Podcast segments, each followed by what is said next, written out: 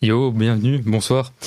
Euh, bah aujourd'hui, épisode un peu spécial hein, pour ce troisième euh, numéro de We Talk SAP, parce qu'on a un invité spécial qui est euh, Julien, du coup, et qui est euh, le cofondateur, on peut le dire, de, Borali. Et donc, ouais, ce soir, on va parler Borali. Comment ça va, les gars? Ouais, salut les gars, ça fait plaisir d'être là pour ce troisième épisode. Salut, salut à tous. Et toi, Rémi, ça va? Ça va bien, ouais. Cool. On est parti. Ouais, euh, bah, du coup, euh, voilà. On va commencer comme d'hab, hein. petit tour de table, ça va être le rituel, je pense. Donc s'il y en a qui, qui a envie de commencer, bah, qui se lance Bon allez, je commence parce que Julien euh, connaît peut-être pas encore l'exercice. On est parti alors. Donc, euh, qu'est-ce que je porte aujourd'hui? Aujourd'hui, je suis sorti de l'extérieur, donc euh, je vais dire la tenue en entier. Alors j'avais une parka Engine Garments, une fishtail couleur olive, avec une surchemise, enfin une chemise, dirait le fondateur d'Arachidenim, donc une surchemise euh, ciseaux, donc euh, un modèle un peu particulier en HBT, HBT pardon, couleur olive aussi, avec un t-shirt blanc pour être très original, par-dessus lequel j'ai mis un gilet euh, réversible noir et couleur léopard, imprimé léopard, et je porte mon jean habituel loose tapper de beaucoup trop grand, avec une petite paire de paraboots noirs. Sachant qu'il fait très chaud chez Julien, j'aimerais être actuellement en caleçon. Mets-toi à l'aise? Euh, non, ça ira. Et toi, Julien, du coup? Euh, Alors, moi, c'est plutôt simple. Euh, j'ai mon petit fils d'ennemi euh, qui a deux ans, qui est un peu euh, un peu délavé, tranquille, qui est bien beau. Euh, alors là, j'ai une paire de Birkenstock euh, c'est euh, juste pour chez moi, hein. c'était pas pour dehors. Et euh, bah je porte la Noragi. voilà, c'est c'est en mode un peu confort chez moi. Donc j'aime bien la porter comme ça, avec un petit t-shirt Uniqlo, tout simple, bleu. Mais dehors j'avais une grosse parka bien épaisse et une paire de New Balance pour faire plaisir à Rémi. Et, euh, et voilà, j'avais aussi un petit pull en laine parce que bon, je suis un gros gros frileux. Ouais, ben, on sait ça. Même sous ton, ton climat tropical chez toi, mais t'as quand même froid. Et euh, du coup, Rémi, tu portes quoi toi? Eh ben, j'ai pas de New Balance. Oh, euh, figurez-vous, chose exceptionnelle. J'essaie de me mettre un peu dans le thème, hein, vu qu'on va parler pas mal du Japon aujourd'hui. ben, j'ai une paire de Nike Désolé. Mais c'est des ACG, c'est une paire de Nike ACG Mock 3.0 Mon Fuji. À mon avis, personne ne voit ce que c'est. Non. Euh, mais on mettra une petite photo euh, de, de, cette euh, magnifique paire. Et après, j'ai mon TCB40, donc aussi Made in Japan. Euh, un pull de chez Benjamin Gézéquel qu'on ne voit plus actuellement, mais qui serait, ce serait très chouette de pouvoir revoir ce monsieur et des nouvelles petites propositions, parce qu'il a, il a toujours fait des matières assez sympas. Et j'ai rien de japonais pour ma tête, donc j'ai une casquette New Balance quand même, euh, avec euh, en collab avec ALD. parfait, parfait. Quand même. Ouais. Ouais, t'as quand même un truc un peu, un peu street. Bah, enfin, rester corporate. Hein. Ouais. Bah, du coup, moi, j'ai. Euh, qu'est-ce que j'ai mis? J'ai mis une chemise Uniqlo, terre cuite. Non, non, c'est pour rire. Mais c'est encore une couleur un peu dans les mêmes, dans les mêmes tons, donc voilà, on va rester sur le terre cuite, les gens comprendront. Euh, en dessous, un t-shirt euh, blanc cassé et euh, un jeans blanc. Ça, c'est assez rare, mais ouais, pour une fois. Et voilà. Et pour les aux pieds, je porte mes, mes trickers, les stow. Donc, c'est des boots montantes en cuir. C'est du Chrome Excel, je pense, si je dis pas de bêtises. Et voilà. Et pour la, pour la parka, j'avais une, une Anamika, la Cruiser la Cruiser Jacket, donc avec les quatre poches en olive, qui est hyper cool, que j'adore vraiment, que je suis en train de poncer là depuis, euh, depuis deux ans. Elle commence à avoir un peu de patine, donc elle commence vraiment à être chouette, donc ça c'est cool. Donc voilà. Bon, ben du coup, comme on a fait le tour, euh, on va passer directement à la suite hein, avec euh, les actus de Rems qui nous a encore préparé une petite, des petites infos à, à découvrir. À déguster. Exactement. C'était la revue de presse. Euh, on va essayer d'un petit peu modifier le, le, le, format en, en, étant plus court et plus concis. Donc, vous nous direz si ce format-là est plus agréable à l'écoute parce qu'on avait trouvé le, le précédent peut-être un peu lent et euh, pas assez dynamique. Donc, euh, on s'essaye et euh, on, va voir ce que ça donne ici. Donc, allez, une première actus, c'est les tendances recyclage. C'est quelque chose qu'on voit de plus en plus dans les marques. après Nike et Adidas et certainement encore d'autres marques, c'est maintenant Asics qui se lance dans la tendance du, recyclage avec une nouvelle gamme, la Recycled Litter chez euh, je sais jamais le dire, c'est Onitsuka Tiger, donc euh, la gamme héritage de d'Azix, qui a lancé euh, trois modèles. Euh, premier modèle qui est la délégation X et qui est assez spécial parce qu'elle est fabriquée à partir des chaussures portées par les joueurs de l'équipe nationale japonaise pendant les Jeux Olympiques de Tokyo en 1964. C'est peut-être du bullshit, j'en sais, je sais pas du tout, mais en tout cas, c'est comme ça que c'est annoncé. Euh, ainsi qu'une Tiger Corsair et une Tiger Horizon, Arizona, Horizona, pardon. Euh, on vous mettra les détails euh, de, toutes ces paires et euh, en dehors de, de ce cuir recyclé, ils ont également pris tous les déchets de l'usine euh, dans lequel était fabriqué pour l'intégrer aux chaussures. Voilà, et euh, ASIC se dit prêt à continuer dans cette, euh, dans cette tendance écologique.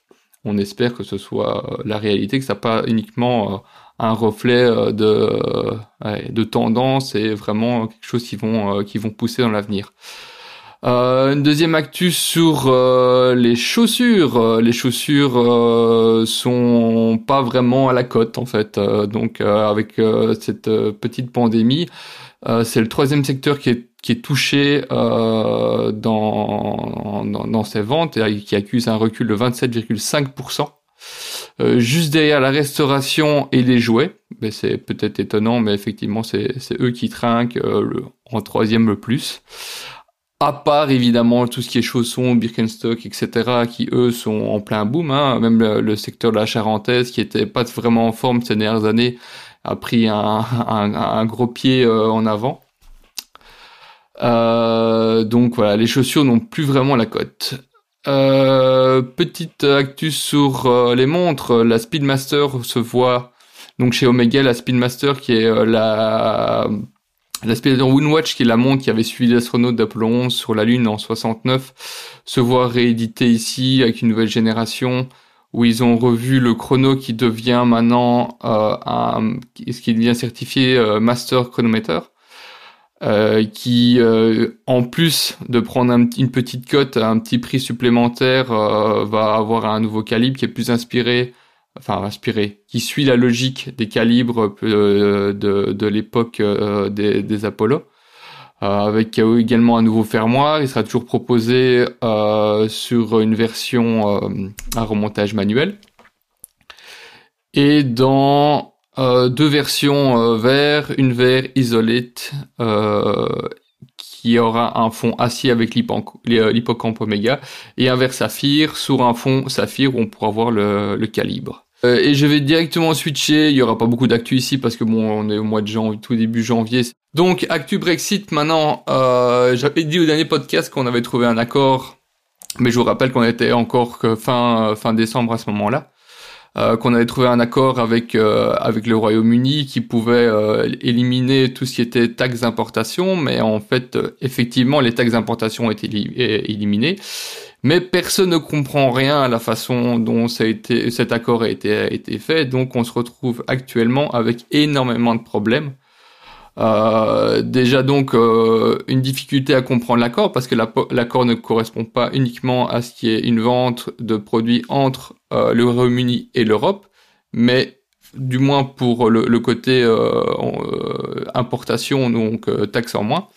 Mais ces taxes normalement sont supprimées uniquement sur les produits qui, qui sont faits au Royaume-Uni.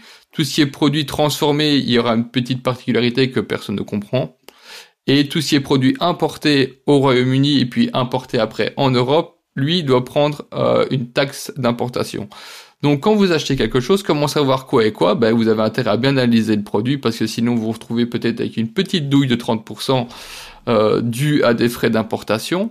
En plus de ça, il y a des frais supplémentaires qui sont ajoutés actuellement dans le flou euh, du moment, qui sont des, frais euh, juridiques pour euh, tout ce qui est une contrat qui ont été modifiés, qui sont après implémentés et ajoutés à vos, à vos commandes, les, frais contractuels, les frais de transport logistique, parce que même si vous achetez un produit qui est produit au Royaume-Uni puis importé en Europe, ben il faut passer la douane, même s'il n'y a pas des frais de douane dessus, il y a des frais qui sont euh, qui sont mis sur euh, le passage fait par le transporteur qui lui prend plus de temps, plus de, de paperasse, etc. Donc euh, de nouveau des frais qui sont qui sont supplémentaires à, l'achat que vous avez pu réaliser et que vous ne découvrez finalement que par la suite quand le transporteur vous dit bonjour, vous serez vous êtes amené à payer la somme de autant.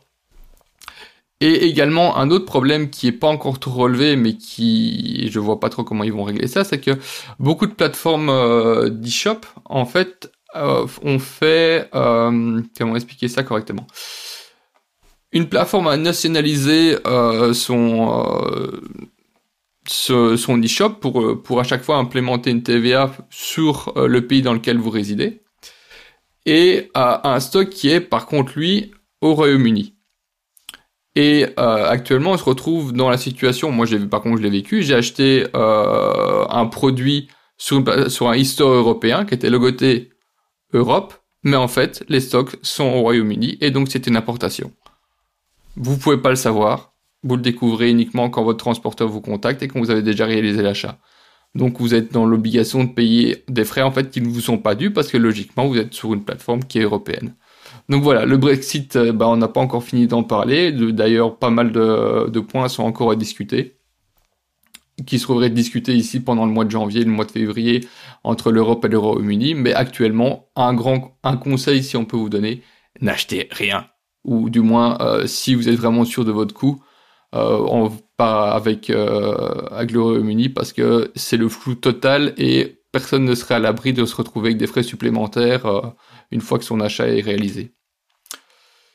Et donc voilà, c'est tout ce que j'ai comme actualité pour euh, pour vous aujourd'hui euh, Rien peut-être de très euh, positif, que sais-je, mais euh, du moins, voilà.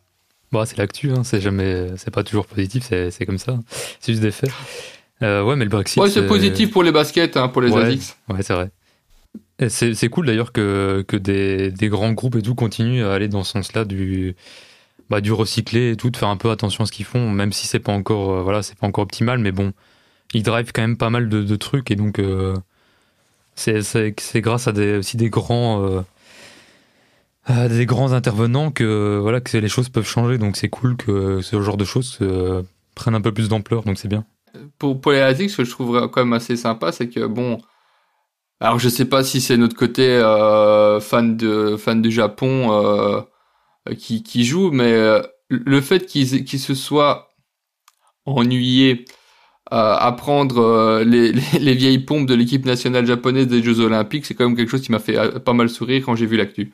Ouais, je, sais pas si c'est juste pour pour vendre le truc, pour le marketer un peu. Eh ben, mais, vu que les Japonais parfois ils sont un peu barrés, et un peu jusqu'au boutiste, je crois qu'on, je crois que que c'est que c'est vraiment c'est vraiment le cas. Après, c'était normalement aussi les Jeux Olympiques actuellement. Ah euh, enfin, ça aurait dû être les Jeux Olympiques. Euh, peut-être que c'est une façon. C'est une série qui est complètement limitée. Hein. J'ai chopé ça sur un site japonais en traduction euh, Google Trad. Il y aura rien qui va être distribué en Europe, je pense. mais voilà, c'est c'est quand même un truc qui est, qui est assez comique de se dire qu'ils ont recyclé des chaussures qui ont qui ont 50 ans. Mhm. Ouais. D'ailleurs, par rapport à ça, c'est comme on le dit, c'est intéressant que les que les grandes marques commencent à faire ce genre de, enfin les grandes marques au sens taille, en espérant que ce soit pas simplement pour euh, que ce soit pas un rattrapage commercial, parce que c'est c'est chouette de lancer une gamme comme ça, mais s'il y a toujours 25 gammes à côté euh, produites de la manière la plus dégueulasse possible, et euh, pour faire un maximum de blé, qu'on sort une petite gamme de temps en temps pour redorer son image, là, ça n'ira pas dans le bon sens. Donc j'espère que c'est à chaque fois qu'on entend parler de ce genre d'initiative, que c'est une première étape et que derrière il y a un plan concret sur euh, ça j'en ai aucune idée 5 10 3000 ans pour avancer et que petit à petit toutes les choses changent. Parce que si c'est simplement faire une gamme faire le buzz un petit truc sympa en plus la belle histoire on, on recycle les pompes euh, d'il y a 50 ans avec lesquelles euh, machin chose a couru c'est c'est une belle histoire, mais faut faut espérer que ce soit une première pierre à un édifice euh, sincère. Voilà, c'était juste le petit truc parce que je regarde, je suis vraiment content quand j'entends ça, mais j'ai pas le temps et il y a des médias qui le font pour nous, mais j'espère vraiment que derrière c'est pas c'est pas de l'esbrouf et que un, enfin voilà quoi, c'était simplement pour ça, c'est cool, mais à voir si c'est pas si c'est dans un projet euh, futur euh, qui va dans le même sens. Ouais, mais t'as raison parce que ça peut être euh, simplement du greenwashing et voilà, juste pour se donner une image et et paraître plus écolo, comment quand tu, tu communiques, mais c'est vrai que ce serait bien que, que, que ça devienne plus comment dire que ça devienne une réalité quoi et pas juste de la communication. Donc ça c'est si ça va plus loin c'est cool. Mais bon c'est un premier pas et c'est vrai que des fois quand t'es dans l'industrie c'est compliqué de changer tous les process, euh, voilà. Mais bon, je veux dire, les problèmes écologiques, c'est pas nouveau, donc euh, voilà. C'est juste que maintenant, on s'en rend compte. Ce qui pourrait être intéressant aussi, c'est que si les grandes marques comme ça avaient ce genre d'idées, ce serait aussi intéressant qu'ils songent à l'avenir dans le sens où aujourd'hui, il faut utiliser des matières qui sont réutilisables. Et donc, euh, dans 5-10 ans, ils pourront réutiliser ces matières-là qui ont été utilisés pour faire des chaussures ou, ou autres, mais en, dans, dans l'esprit que ben, ces matières-là vont être réutilisées. Donc, ouais, qui euh, prépare des. Aussi, euh... Pardon? Qui prépare le terrain entre guillemets. De... Oui, voilà, c'est ça. Ouais, c'est que euh, se disent ok, on... c'est bien de réutiliser des trucs, mais si on si on peut se permettre de d'utiliser des matières dont on sait qu'on pourra les réutiliser, ben là ils seront vraiment gagnants. Ouais, ouais, et puis c'est surtout qu'il y a certainement une grosse recherche techno qui a à faire euh, et c'est pas c'est pas évident, tu vois. De, il y a plein de matières qui se recyclent, mais euh, le recyclage c'est pas non plus une solution parce que ça c'est pas 100% euh, écolo en fait. Mais bon, oui, bah évidemment, mais justement c'est ce sera peut-être l'enjeu aussi de, de des, futures années quoi. Parce que je pense qu'on a aussi une génération qui arrive qui enfin, qui est beaucoup plus proche de la nature que ce qu'on croit et ils voudront des, des produits comme ça, donc euh, il faut que les marques euh, suivent. Mhm. Ouais, tant qu'on parle d'écologie, il faut que je corrige un truc que j'avais complètement oublié. Euh, j'ai fait une petite boulette là dans le dernier épisode et j'avais parlé du coton bio. Et en fait, je parlais de la consommation d'eau et de sources sûres. On m'a dit que voilà que c'était bien plus que 50% apparemment de d'eau en moins en fait qui est consommée par le coton bio et que la, la, culture était bien plus comment euh, propre, mais le seul truc c'est qu'il faut faut que ça, euh, comment que ça corresponde à des, euh, à des, j'ai oublié le, terme. Enfin, enfin, il faut une certification qui qui s'appelle GOTS. Et donc ça, ça justement, ça certifie que le coton est vraiment bio, qu'il est vraiment cultivé dans des bonnes conditions, etc. Et que la consommation d'eau, elle est, régulée, que les, produits chimiques sont pas utilisés ou très peu. Et donc voilà, ça c'est c'est quand même un point positif. Et voilà, donc si vous voulez plus d'infos, pour aller euh, consulter, je vais vous mettre des articles euh, de nos confrères de Good Goods euh, qui parlent pas mal d'écologie et tout, donc c'est hyper intéressant et voilà, on apprend toujours. donc je vous conseille d'aller lire ça et je vous mets ça en, lien dans l'article. Et voilà, c'est fini pour la petite aparté. Je sais pas si quelqu'un a un truc à rajouter. Vas-y. Ouais, si, ouais, six mois euh, sur euh, sur le Brexit, euh, j'avoue ne pas avoir trop suivi, donc j'ai écouté l'intervention de Rémi avec avec grand intérêt. Et t'as compris quelque chose? Euh, bah, alors justement, tu, tu me devances. moi, ce que j'ai compris, c'est que je ne commandais plus tout ce qui venait des UK, voire je vais pas commander retail tout court, parce qu'en gros, même en commandant sur un site en Italie, si le stock est au UK, en gros, on peut se faire allumer. C'est ce que j'ai compris. Absolument. Mais bon, ça, par contre, clairement, ça, c'est pas normal. Enfin, il y a rien qui est, normal ici, mais ça, c'est vraiment, euh, je vais pas dire que c'est une arnaque, mais euh, ça, c'est, ils ne peuvent pas en fait t'appliquer euh, un, une taxe d'importation quand tu commandes sur un store qui est censé être euh, au, en Europe. Ça, c'est une erreur en fait. c'est juste que avant, avant, quand ils étaient dans l'Europe, ça avait pas, il y avait pas de souci. Mais parce que en fait, bon, je vais, je vais essayer de reprendre parce que moi-même, je crois que je me suis un peu confondu quand j'ai expliqué. Non, non, c'était, c'était clair, Rémi. Hein. Je, c'est, moi, ce que j'ai compris, c'est qu'en fait, c'est la roulette russe. Mais le truc, c'est que c'est, euh, c'est non, c'est pas, vraiment la roulette russe. C'est spécifique à certains marchés seulement, en fait. Dans, dans le sens où vraiment, quand tu as des très grosses plateformes, par exemple, tu peux avoir une plateforme qui a son stock au Royaume-Uni et son siège euh, au Royaume-Uni, Mais en fait, pour ce qui est, on va dire, Belgique, France, euh, Allemagne, etc., ils ont à chaque fois développé une plateforme euh, e-commerce avec un point, .fr, .be, .de. Toi, tu achètes dessus, pensant que, ben voilà, t'es, et le tout est logoté sur un gros truc européen. Euh, donc toi, tu crois que tu, tu fais un, un, un, un achat euh, intracommunautaire. Et en fait, euh, ben, euh, c'était le cas avant le 1er janvier, mais depuis lors, euh, c'est plus le cas. Et eux, ils ont pas adapté, donc tu te retrouves à acheter au Royaume-Uni. Ouais, c'est un bordel, hein, c'est des problèmes Mais c'est une erreur. ouais. C'est pas, Mhm. ouais, c'est pas logistique là. C'est une erreur de leur part. Ils, n'ont- ils ne peuvent pas t'appliquer. Si tu achètes sur un store européen, Non, euh, non, non, c'est à eux à se débrouiller pour faire livrer le truc. Je disais, c'est un problème logistique pour euh, les, pour les marques, tu vois, et du coup, euh, forcément, ça suit pas, tu vois. euh, avec euh, toutes les nouvelles normes justement qui arrivent et toutes les nouvelles les nouveaux accords, bah il y, a- pas mal de marques, je pense, qui sont aussi dépassées par plein de trucs, donc euh, on va Mais voir comment ils, ça ils sont, ils sont dépassés, mais dans, dans, dans ce cas précis, euh, ma main a coupé qu'ils savent que le problème existe, mais qu'ils n'ont pas de solution, donc ils continuent comme ça en se disant, Ouais. bah, c'est pas Mhm. grave. Enfin, pas grave, non.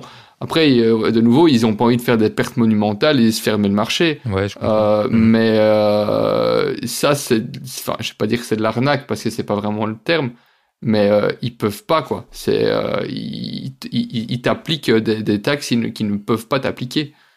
Ouais. Alors d'ailleurs- où est-ce d'ailleurs- qu'elles vont ces taxes? J'en sais rien. J'ai une question, Rémi, mais t'auras t'auras pas forcément la réponse parce que t'es pas t'es pas douanier ou spécialisé, j'imagine, en, droit de douane. Mais par exemple, ça m'arrive. Je commande sur un shop euh, en .fr. Il y a rien qui est stipulé que ça va être un envoi qui va être envoyé depuis les UK, donc que j'achète hors euh, hors, euh, enfin pas intracommunautaire. Si je si je mange une taxe douanière ou un de nos auditeurs, est-ce qu'on peut se retourner contre le shop? J'imagine qu'il n'y a pas de législation du coup, vu que c'est un flou juridique ou je connais pas exactement le terme. Est-ce qu'on peut se retourner contre le, le shop? On, on peut, euh, en fait, on peut, oui, on peut se retourner. Normalement, tu peux réclamer ton droit, mais le problème, c'est comment tu arrives à l'imposer. Tu vas pas rentrer en, dans une procédure judiciaire euh, énorme contre euh, contre le shop. Donc, à part aller Ouais, harceler forcément. euh, le service après vente, bah, t'es un peu, t'es un peu coincé. C'est le pro- mais c'est le problème partout, ça. Hein, à part plus plus le shop est grand, moins t'as de puissance par rapport à lui. Plus les c'est c'est pas pour bâcher les petits, ça n'a rien à voir. Mais plus les petits, plus t'as une un vrai lien avec lui. Tu sais vraiment discuter de la situation. Euh, donc quand tu es en face, je, vais prendre une plateforme qui qui qui qui est euh, qui, a eu le souci. End en phase 2, t'es rien. Tu sais absolument rien faire à part euh, gueuler dans le vent. Mhm. En même temps, t'es une goutte d'eau, quoi, c'est normal. C'est normal. Ouais, t'as le quart d'une goutte d'eau même. Ouais. Dans la quantité de clients. Euh, Ouais. c'est- un, bon exemple. Eux, ils ont gardé leur prix comme avant, en, en gardant la, la, la TVA UK, et puis ils te foutent après une importation dessus. Ouais. Ça a été compliqué. tout Plus les frais, hein. Donc Ouais. euh, tu te manges... euh, En fait, c'est plus cher Ouais. euh, que si tu faisais un achat aux États-Unis, par exemple. Frais de livraison compris, tout ce que tu veux. Hein. Ouais, non, ça va être compliqué les prochains, prochains mois, là. Parce que je pense que ça va encore durer quelques temps, ouais. Ouais, moi les gars, euh, ce que je vais faire en attendant, de toute façon, pas que j'achète énormément euh, en shop, mais je vais je vais faire une croix sur tous les shops euh, UK pour le moment, alors que c'est les parmi les seuls où je consommais.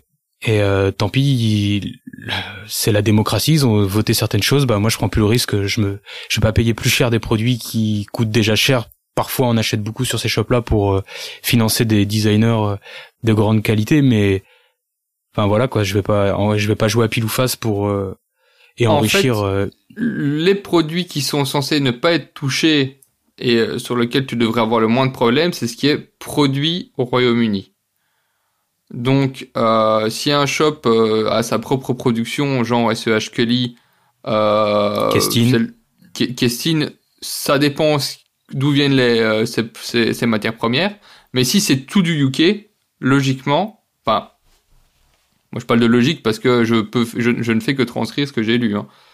Euh, il y aura pas de taxe supplémentaire dessus. Si tu prends de la marmelade, encore que euh, faut faire gaffe parce qu'il y a certains produits d'importation alimentaire qui sont quand même touchés. Mais euh, on va dire si tu prends du All Grey, euh, même pas, ça fonctionne pas, c'est verdad. Mon de Dieu. Euh, soit un produit qui est produit, qui est fait au Royaume-Uni, logiquement, tu n'as pas de taxe qui est, qui est, qui est appliquée dessus. Ok. Ouais, pas ça de taxe d'importation, mais le transport, tout ça, oui. ça va être très compliqué pour le consommateur parce que euh, comment tu, tu peux pas ça il y a des fois tu sais pas genre euh, dans le moindre détail si c'est vraiment 100% 100% UK par Alors sans rire, ça fait j'avais regardé avant le 1er janvier, j'ai regardé depuis le 1er janvier s'il en était. En gros, euh, ben, euh, j'ai dû passer plusieurs heures honnêtement à regarder comment ça fonctionnait, euh, vraiment comment était appliqué le Brexit, du moins les accords du Brexit. Ben là, je comprends toujours pas. Hein. Je comprends les principes, mais je vois pas comment ils les appliquent parce que suivant, tel produit, tel lieu, etc., ça change complètement du tout au tout. Et voilà, on va dire que c'est très mal appliqué actuellement et très très mal compris par, tous les acteurs, hein. les transporteurs, euh, les douaniers, enfin, encore que j'espère qu'eux comprennent leur job, mais euh, les vendeurs, etc. Donc euh, il y en a qui vont, c'est simple, il y a des vendeurs qui vont prendre le minimum de frais et qui vont se dire qu'ils vont espérer que ça passe. D'autres qui vont taper les frais maximum dessus en disant bah au moins c'est réglé. Et là-dedans quand tu t'y retrouves, bah je sais pas, j'ai pas de conseils à donner. Ouais. Bah en dedans, non c'est vraiment un, un, gros bordel monstre. je sais pas comment ça va se passer, mais Ouais, je suis bien content de pas acheter, euh, de pas acheter beaucoup. Ça, ça m'arrange dans ces situations-là. Bon, maintenant, on espère quand même que ça va, que ça va s'arranger. Bah, et mhm. encore, et pour le Royaume-Uni aussi, parce mhm. que euh, tout ce qui était importation, il y a 45% des importations qui viennent d'Europe. ouais, ouais, c'est clair. Eh ben, on va attendre et regarder. C'est ça, wait and see. Ouais. Bon bah on enchaîne les gars parce que je pense qu'on a fait le tour là je pense sur le Brexit donc euh, ouais euh, on enchaîne sur un truc plus positif. Je sais pas si ça va être plus positif mais j'ai préparé un petit truc ouais. Je vous lance le jingle et on, on commence. Le fashion faux pas. Bye. Ouais donc euh, nouvelle chronique aujourd'hui je vous ai préparé un petit truc un peu différent de ce que j'avais fait la dernière fois. L'idée c'était de, dans cette chronique, c'était de faire, vous faire découvrir, de vous ouvrir plutôt sur de, nouvelles choses et donc de de remettre en question certaines règles et certaines idées préconçues qu'on a euh, dans les fringues. Et donc euh, l'idée c'est de passer au-dessus de tout ça bah, avec un regard neuf, en essayant de, voilà, de que je vous fasse découvrir mon point de vue. Euh, donc aujourd'hui j'ai décidé de vous parler du vêtement noir. J'en ai déjà fait un article sur le, le blog de Boras, mais je trouve que c'est un, un, sujet qui est sympa parce que c'est comment c'est un vêtement qui est banni assez souvent à, tort du coup je trouve euh, pour différentes raisons, parce que déjà il est synonyme de, deuil en Occident, donc euh, en vrai c'est une connotation qui est assez négative et voilà qui est euh, qui est pas hyper évidente à, assumer entre guillemets. Et parfois il est aussi considéré comme un non choix clairement, donc comme un manque de personnalité. Et je trouve que c'est totalement ridicule de de réduire le, le comment le vêtement noir à ces, deux aspects qui sont pour moi juste la façade entre guillemets parce que c'est vraiment purement culturel et donc, euh, bah, l'idée, c'était de, est-ce qu'on doit vraiment rester euh, sur ces, ces, seuls symboliques ou alors est-ce qu'on peut aller plus loin que ça? Et pour moi, je, lui avais trouvé des, points positifs, du coup, des pour et, des contre. Euh, bah, dans les pour, j'avais listé, euh, donc ça débloque un tout nouvel univers de possibilités. Ça peut être rafraîchissant, ça peut être inspirant, du coup, pour développer son style et voilà, amener d'autres touches. voilà, dans ce qu'on fait déjà, je trouve c'est, enfin moi c'est le genre de truc qui me motive à faire de, nouvelles choses, donc à intégrer des nouvelles, euh, comment, des nouvelles pratiques entre guillemets dans mes, euh, dans la manière dont je m'habille. Euh, bah, s'affranchir de la couleur, ça amène une autre dimension, du coup, je trouve. Euh, enfin, ça amène deux points positifs, pardon. ça, ça débloque une nouvelle dimension, parce que on n'est plus bloqué par la couleur, entre guillemets, donc on peut se lâcher un peu plus sur le fit, on peut se lâcher un peu plus sur les textures, sur les matières, et donc ça permet de faire des folies qui sont un peu différentes. voilà, on a, on a plus cette contrainte forcément de la couleur qui est, qui est, qui est là. Et donc ça permet du coup de pousser les, curseurs un peu plus sur, sur les autres points. Le vêtement noir, c'est aussi Ça ne veut pas dire forcément full black en fait, parce que les gens tout le temps... Euh, on parle de s'habiller en noir, il faut absolument mettre tout en noir, etc. Enfin, on n'est pas obligé d'être aussi extrême. On peut juste, euh, comment utiliser certaines pièces et voilà euh, agrémenter sa tenue de noir. Et je trouve c'est, je trouve justement que c'est là qui se révèle. Du coup, c'est dans vraiment son intérêt, c'est dans la. Pour moi, l'intérêt du vêtement noir, c'est vraiment la subtilité, dans les dans les détails et tout. Donc je trouve que c'est hyper intéressant. Euh, par contre, dans les contres, j'avais mis nécessite un, petit temps d'adaptation et d'expérimentation pour l'apprivoiser, parce qu'en en fait, euh, c'est vrai que euh, on n'a plus l'habitude d'emporter, et du coup, on n'a pas, ou on n'a pas du tout l'habitude d'emporter, et donc c'est vrai que parfois c'est un peu perturbant de, de l'associer avec d'autres, d'autres, avec d'autres couleurs ou dans une tenue, et que ça peut, ça peut poser problème un peu au début. Donc c'est vrai que ça demande un petit peu de temps. Et un autre point que aussi que j'avais mis dans, dans les contres, c'était que le noir demande un peu de texture, enfin pour moi en tout cas, parce que euh, il peut être vite ennuyant, vite euh, assez triste s'il est vraiment tout lisse, s'il est s'il a aucune aucune matière, aucune texture à amener. Donc euh, je trouve que c'est intéressant justement de jouer sur la texture et d'amener quelque chose par ce biais-là. Et donc voilà, qu'est-ce que vous en pensez? Vous êtes plutôt pour ou, plutôt contre hein, du coup? On va commencer par Julien. Allez, si t'as si as un, un avis sur la question. Alors moi, je, c'est vrai que j'en porte quasiment jamais. Euh, mais par contre, je, je suis pas contre du tout parce que je, comme toi, je pense que s'il est mis euh, de manière, euh, enfin avec parcimonie, euh, je pense que ça peut apporter un beau truc. Après, j'ai une petite une petite nuance sur ce que tu as dit sur les textures parce qu'en fait ça dépend un peu du, du style de la pièce. C'est-à-dire que toi on peut le voir dans le dark par exemple. Il y a des pièces qui ont des, qui ont, des tissus assez lisses mais qui ont des super drapés, euh, qui sont qui ont, une, certaine fluidité. Donc en fait, ça dépend vraiment ce qu'on veut faire de, de la pièce. Et euh, bon après le dark c'est quand même particulier parce que justement c'est c'est le, le, jeu des textures, le jeu des des volumes et tout ça, mais c'est sûr que tu vas pas mettre une, une pièce ultra lisse, euh, fluide euh, dans un dans un délire un peu workwear ou euh, ou comme ça. Mais euh, je, je, pense qu'il y a des de belles choses à faire. Mais mais personnellement je j'ai pas encore trop j'avais un j'ai un jean j'ai une paire de shoes en noir mais je j'en porte assez peu. J'ai pas encore j'ai pas encore trop osé pousser la porte quoi. Ouais ben je comprends hein, c'est pas c'est pas forcément évident non plus et puis de toute façon c'est une question aussi de, de goût hein, finalement c'est pas c'est pas que c'est pas c'est pas une obligation tu vois c'est mais moi ça m'a pris j'ai pas un moment et je me suis dit que voilà j'avais envie de euh, de, porter, de reporter des vêtements noirs et parce que je trouvais que c'était c'était bête de s'arrêter à certains trucs et voilà. Et au final, j'ai repris goût à ça et maintenant j'en porte euh, pas quotidiennement mais hyper régulièrement donc c'est cool. Et voilà, je trouve que ça a vraiment amené un truc différent à ce que je fais donc euh, c'est pour ça que j'avais envie de vous en parler ce soir et d'en parler aux, aux, gens qui nous écoutent. Rémi, est-ce que tu as un... est-ce que tu es pour ou contre? Est-ce que je suis pour ou contre le noir? C'est une question. Bah, en fait, euh, j'ai pas de pour ou de contre.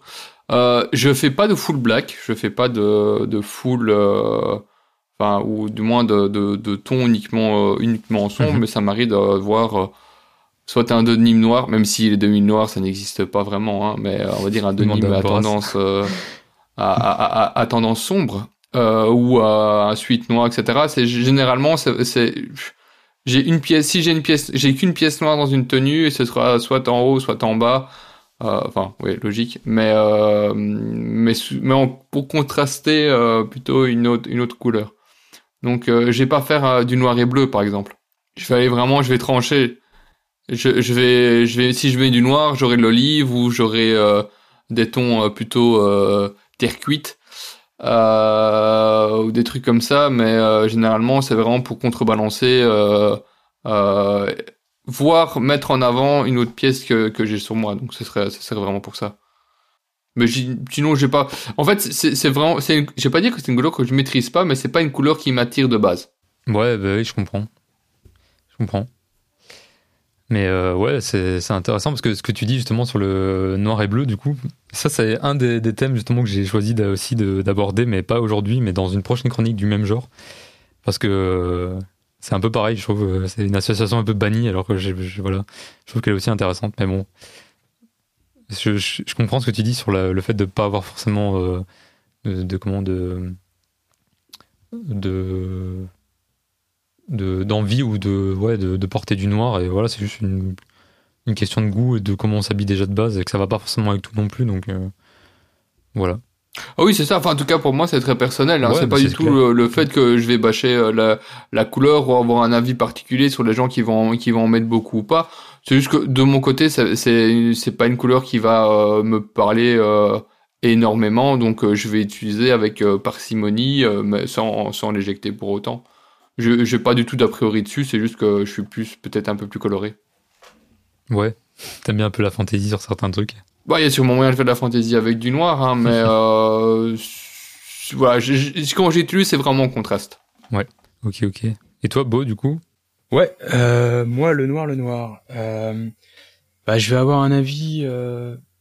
J'ai porté beaucoup de noir à une époque, il y a, il y a une petite dizaine d'années, je portais beaucoup de Rick Owens. Euh, quand j'ai commencé, enfin, c'était pas au commencement, mais j'ai vraiment adoré ce qu'il faisait, mais que je mélangeais toujours à des, à d'autres couleurs vraiment abîmées. C'est-à-dire que le, le full black, j'en ai jamais été trop fan. Paradoxalement, j'adore le travail d'un mec comme Yoji Yamamoto et je comprends ce qu'on peut chercher à faire avec euh, des tenues complètement noires mais comme tu le disais un petit peu, on pense souvent que le noir c'est une, une couleur entre guillemets refuge pour certains qui n'ont pas envie de se saper et mettre du noir. Et c'est là que c'est pas joli en vrai. Le porter du noir, beaucoup noir pour dire du full black, c'est joli quand c'est porté par des gens qui savent ce qu'ils font et qui le portent parce qu'ils aiment le vêtement noir en fait, pas mhm. simplement pour se cacher derrière un vêtement discret et passer inaperçu. Parce que si on regarde des looks minimalistes euh, qu'à partir de noir ou de dégradés de gris foncé, euh, si on regarde bah, les, le l'avant-garde japonaise ou le darkwear, ça, ça, peut être magnifique. Mais ce sont des looks vraiment pointus et, et poussés. C'est pas des gens qui mettent du noir parce qu'ils ont entre guillemets pas envie de se faire chier le matin et puis qui mettent les premières fringues venues. Là, ça devient vite pas beau. Voilà, c'est la petite parenthèse sur le full black. Et en tout cas pour moi le noir, je il a le enfin j'ai des vêtements noirs et ce que je porte le plus en noir, c'est les chaussures. Et je sais que pendant très longtemps ça a été euh, enfin je sais que beaucoup disent qu'il faut pas porter de chaussures noires mais moi j'adore porter des, des pompes noires avec euh, des jeans clairs, euh, des jeans blancs, des jeans bien délavés, des pantalons olives. Donc je porte beaucoup, beaucoup, beaucoup, beaucoup, beaucoup, mais euh, par de Michael, ça fait cinq ans que je les ai, et les celles que je porte le plus, c'est les, c'est les noirs. Donc j'aime avoir des, des pompes noires aux pieds. Ensuite, euh, bah, le classique, le, t-shirt. On parle beaucoup du t-shirt blanc, mais le t-shirt noir, quand il est un peu passé, pas le noir tout neuf, mais un petit peu comme le blanc, c'est jamais très beau quand euh, ces, couleurs sont, sont immaculées. Euh, j'adore le porter, comme je porte beaucoup de... Ça fait beaucoup de porter. j'aime le j'aime les, les fil jackets, les, les surchemises de l'armée, etc. Alors ça la couleur qui va le mieux entre guillemets avec c'est le blanc parce que ça permet de tout faire ressortir mais avec un t-shirt un peu noir passé c'est vraiment chouette aussi donc là je vais je vais beaucoup en porter et puis il y a y a un grand classique c'est c'est le cuir noir donc euh, euh, pour moi la couleur noire sur un cuir c'est une des plus jolies couleurs et c'est un gros classique. Et là on peut faire plein de choses à partir du cuir noir. Donc euh, ouais le noir je trouve ça chouette mais un peu comme Rémi j'aime bien en mettre une touche où je vais aimer avoir euh, un camo euh, avec du noir, par exemple le camo Tiger. Je pense à ça parce que j'ai passé l'après-midi avec mon pote Jordan et il avait euh, il avait la surchemise euh, en camo Tiger de drapeau noir et il y a y a du noir dedans en fait et c'est franchement chouette et il avait un t-shirt blanc mais il aurait pu avoir un t-shirt noir ou avoir un jean noir et un t-shirt blanc ou avoir un t-shirt blanc, un jean tout délavé, une paire de pompes noires, ça aurait fait super. Donc en fait le je trouve que le noir c'est c'est vraiment top mais sur une touche dans la tenue. Après, quand il y en a trop, il faut savoir ce qu'on fait. Il faut que ce soit dans un style euh, élaboré. Sinon, c'est vrai que ça peut vite être terne. ouais, vas-y, dis-moi. Qui est intéressant, le, le fait que ce soit, euh, soit fait un peu avec subtilité. Je pense que c'est un, vraiment un trait de cette, de cette, euh, de ce vêtement, tu vois, de ce vêtement noir, c'est vraiment de, jouer sur ce, côté-là, tu vois, de la subtilité, de et de, la maîtrise entre guillemets, qui est pas forcément accessible quand tu commences. Du coup, c'est vrai que la plupart des, des, trucs que tu vois de débutants avec du, avec du noir, c'est assez basique et c'est assez triste. Mais euh, je pense que justement, avec un peu de maîtrise et un peu d'expérience et tout, c'est une, couleur, enfin, c'est pas vraiment une couleur, mais c'est une couleur qui, peut, qui peut vraiment se révéler intéressante dans une tenue. Donc, euh, moi, j'ai pris hyper, hyper plaisir à, réintégrer ça dans mes tenues. Et voilà. Après, encore une fois, c'est hyper personnel, mais euh, je trouve que c'est bête de passer à côté alors qu'on pourrait, voilà, que certains pourraient apprécier, je pense. Donc voilà, voilà. Ben, on va enchaîner tout de suite, hein, puisque vous n'êtes pas venu pour rien. On va quand même parler un peu de votre projet, je pense. Ouais, bah vas-y, on est tout oui. Ok, ben, je vais lancer un petit jingle. C'est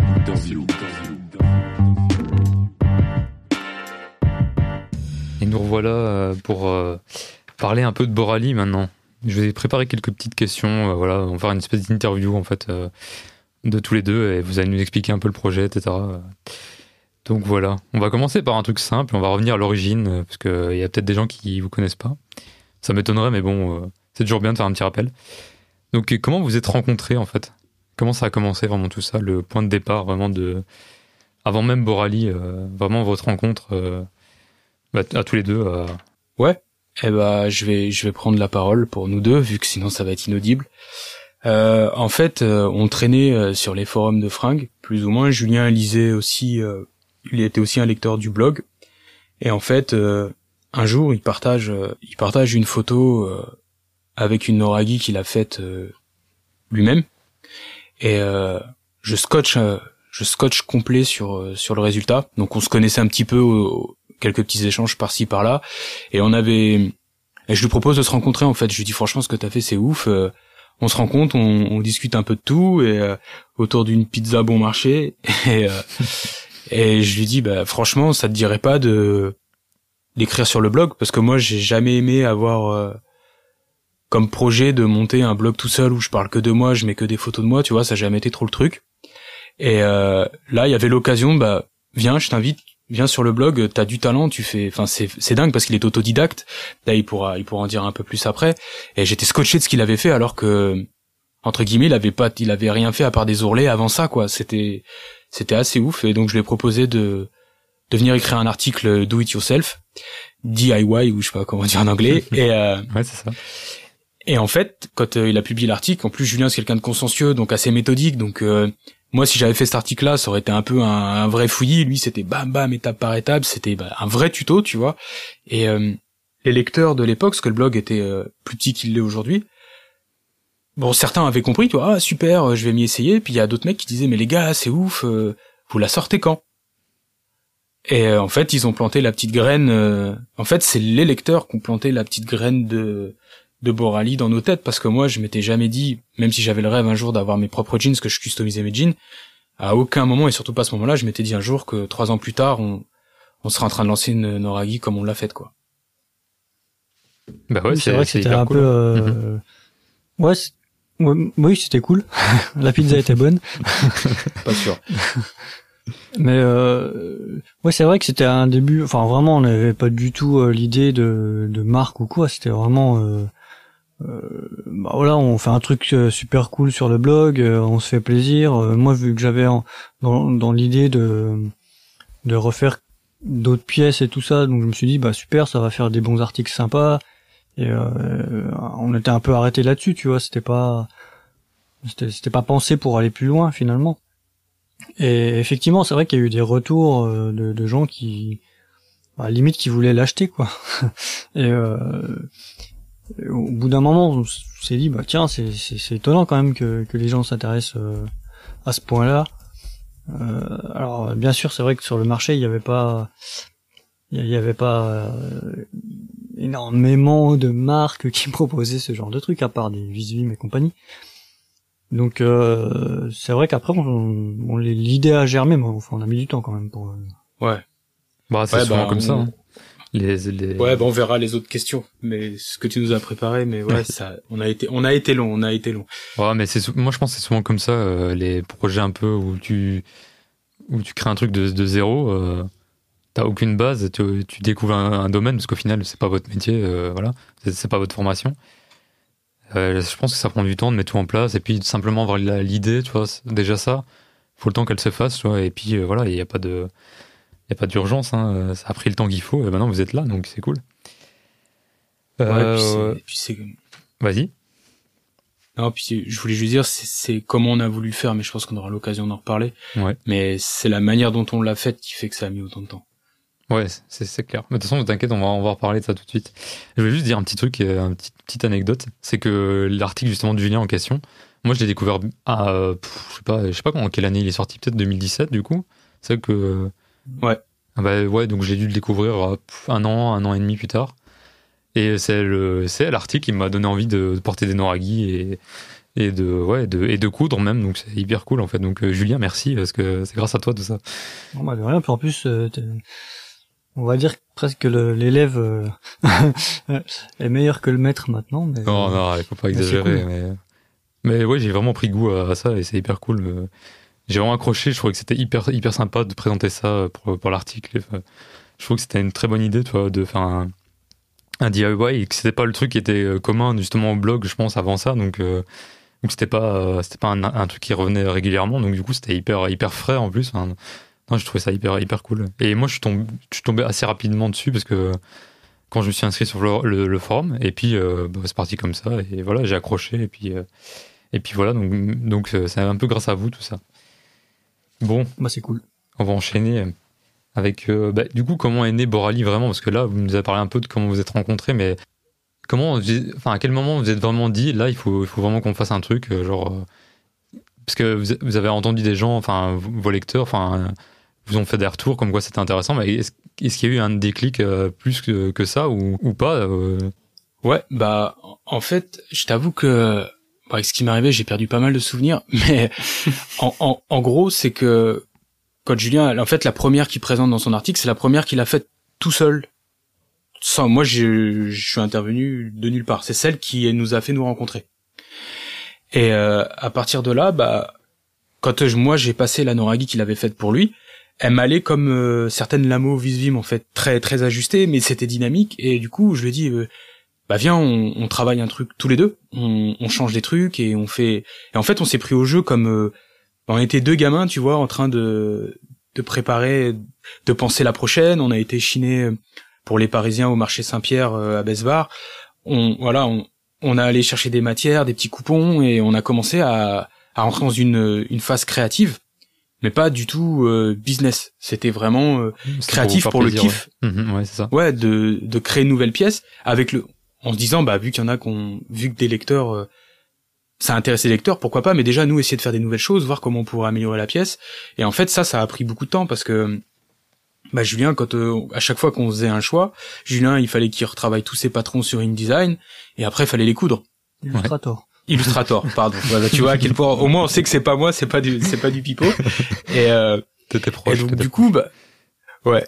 Ouais je suis mauvais en plus en PAO et et du coup bah on on est petit à petit et puis on avait plein de projets en tête on trouvait des tissus on s'imaginait des trucs mais le, ce qu'il faut se rappeler, c'est que on n'est pas des, on n'est plus des, des, des jeunes de, de, la vingtaine en train de faire des études ou quoi. On travaille, on a des boulots à côté, on a, et donc on faisait ça vraiment, enfin toujours d'ailleurs, mais on le faisait vraiment à côté de de nos vies.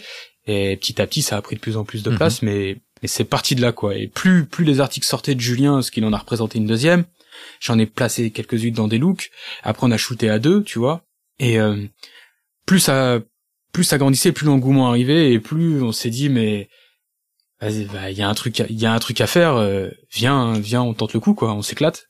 Ouais, ça s'est fait sur le long terme en fait. Du que sur, c'est pas vraiment un déclic du jour au lendemain. Ça s'est fait sur des mois et peut-être même des années au final. De se dire ouais, on se lance et on fait un truc euh, qui nous plaît et voilà, on crée quelque chose. Ouais, exactement, ouais. J'ai noté des dates. Euh, j'ai vu le 21 février 2019, c'était le premier article officiel de de lancement de Borali. Et euh, vous avez enchaîné assez rapidement avec euh, le 21 avril, où vous avez présenté justement la Noragi Bleach, où vous avez fait un sample qui était assez cool. Et ouais. Et il y a une histoire par rapport à cette pièce, ou pourquoi, une, pourquoi, cette, pourquoi la Noragi et pourquoi en Bleach comme ça C'était juste un, kiff ou alors Ouais, bah je vais je vais te raconter, puis Julien racontera la partie technique, je pense, parce que c'est c'est de son chef. Euh, déjà le premier article, je, mes fesses s'en souviennent encore parce que j'arrivais pas à l'écrire. Ce qu'il faut savoir, c'est que le nom de marque Borali était déposé depuis six mois. Euh, on avait la Noragi, la, la Bleach, elle était faite depuis six mois et euh, bah, j'avais beaucoup, beaucoup, beaucoup, beaucoup de travail à l'époque à côté. Je passais ma vie au, au boulot.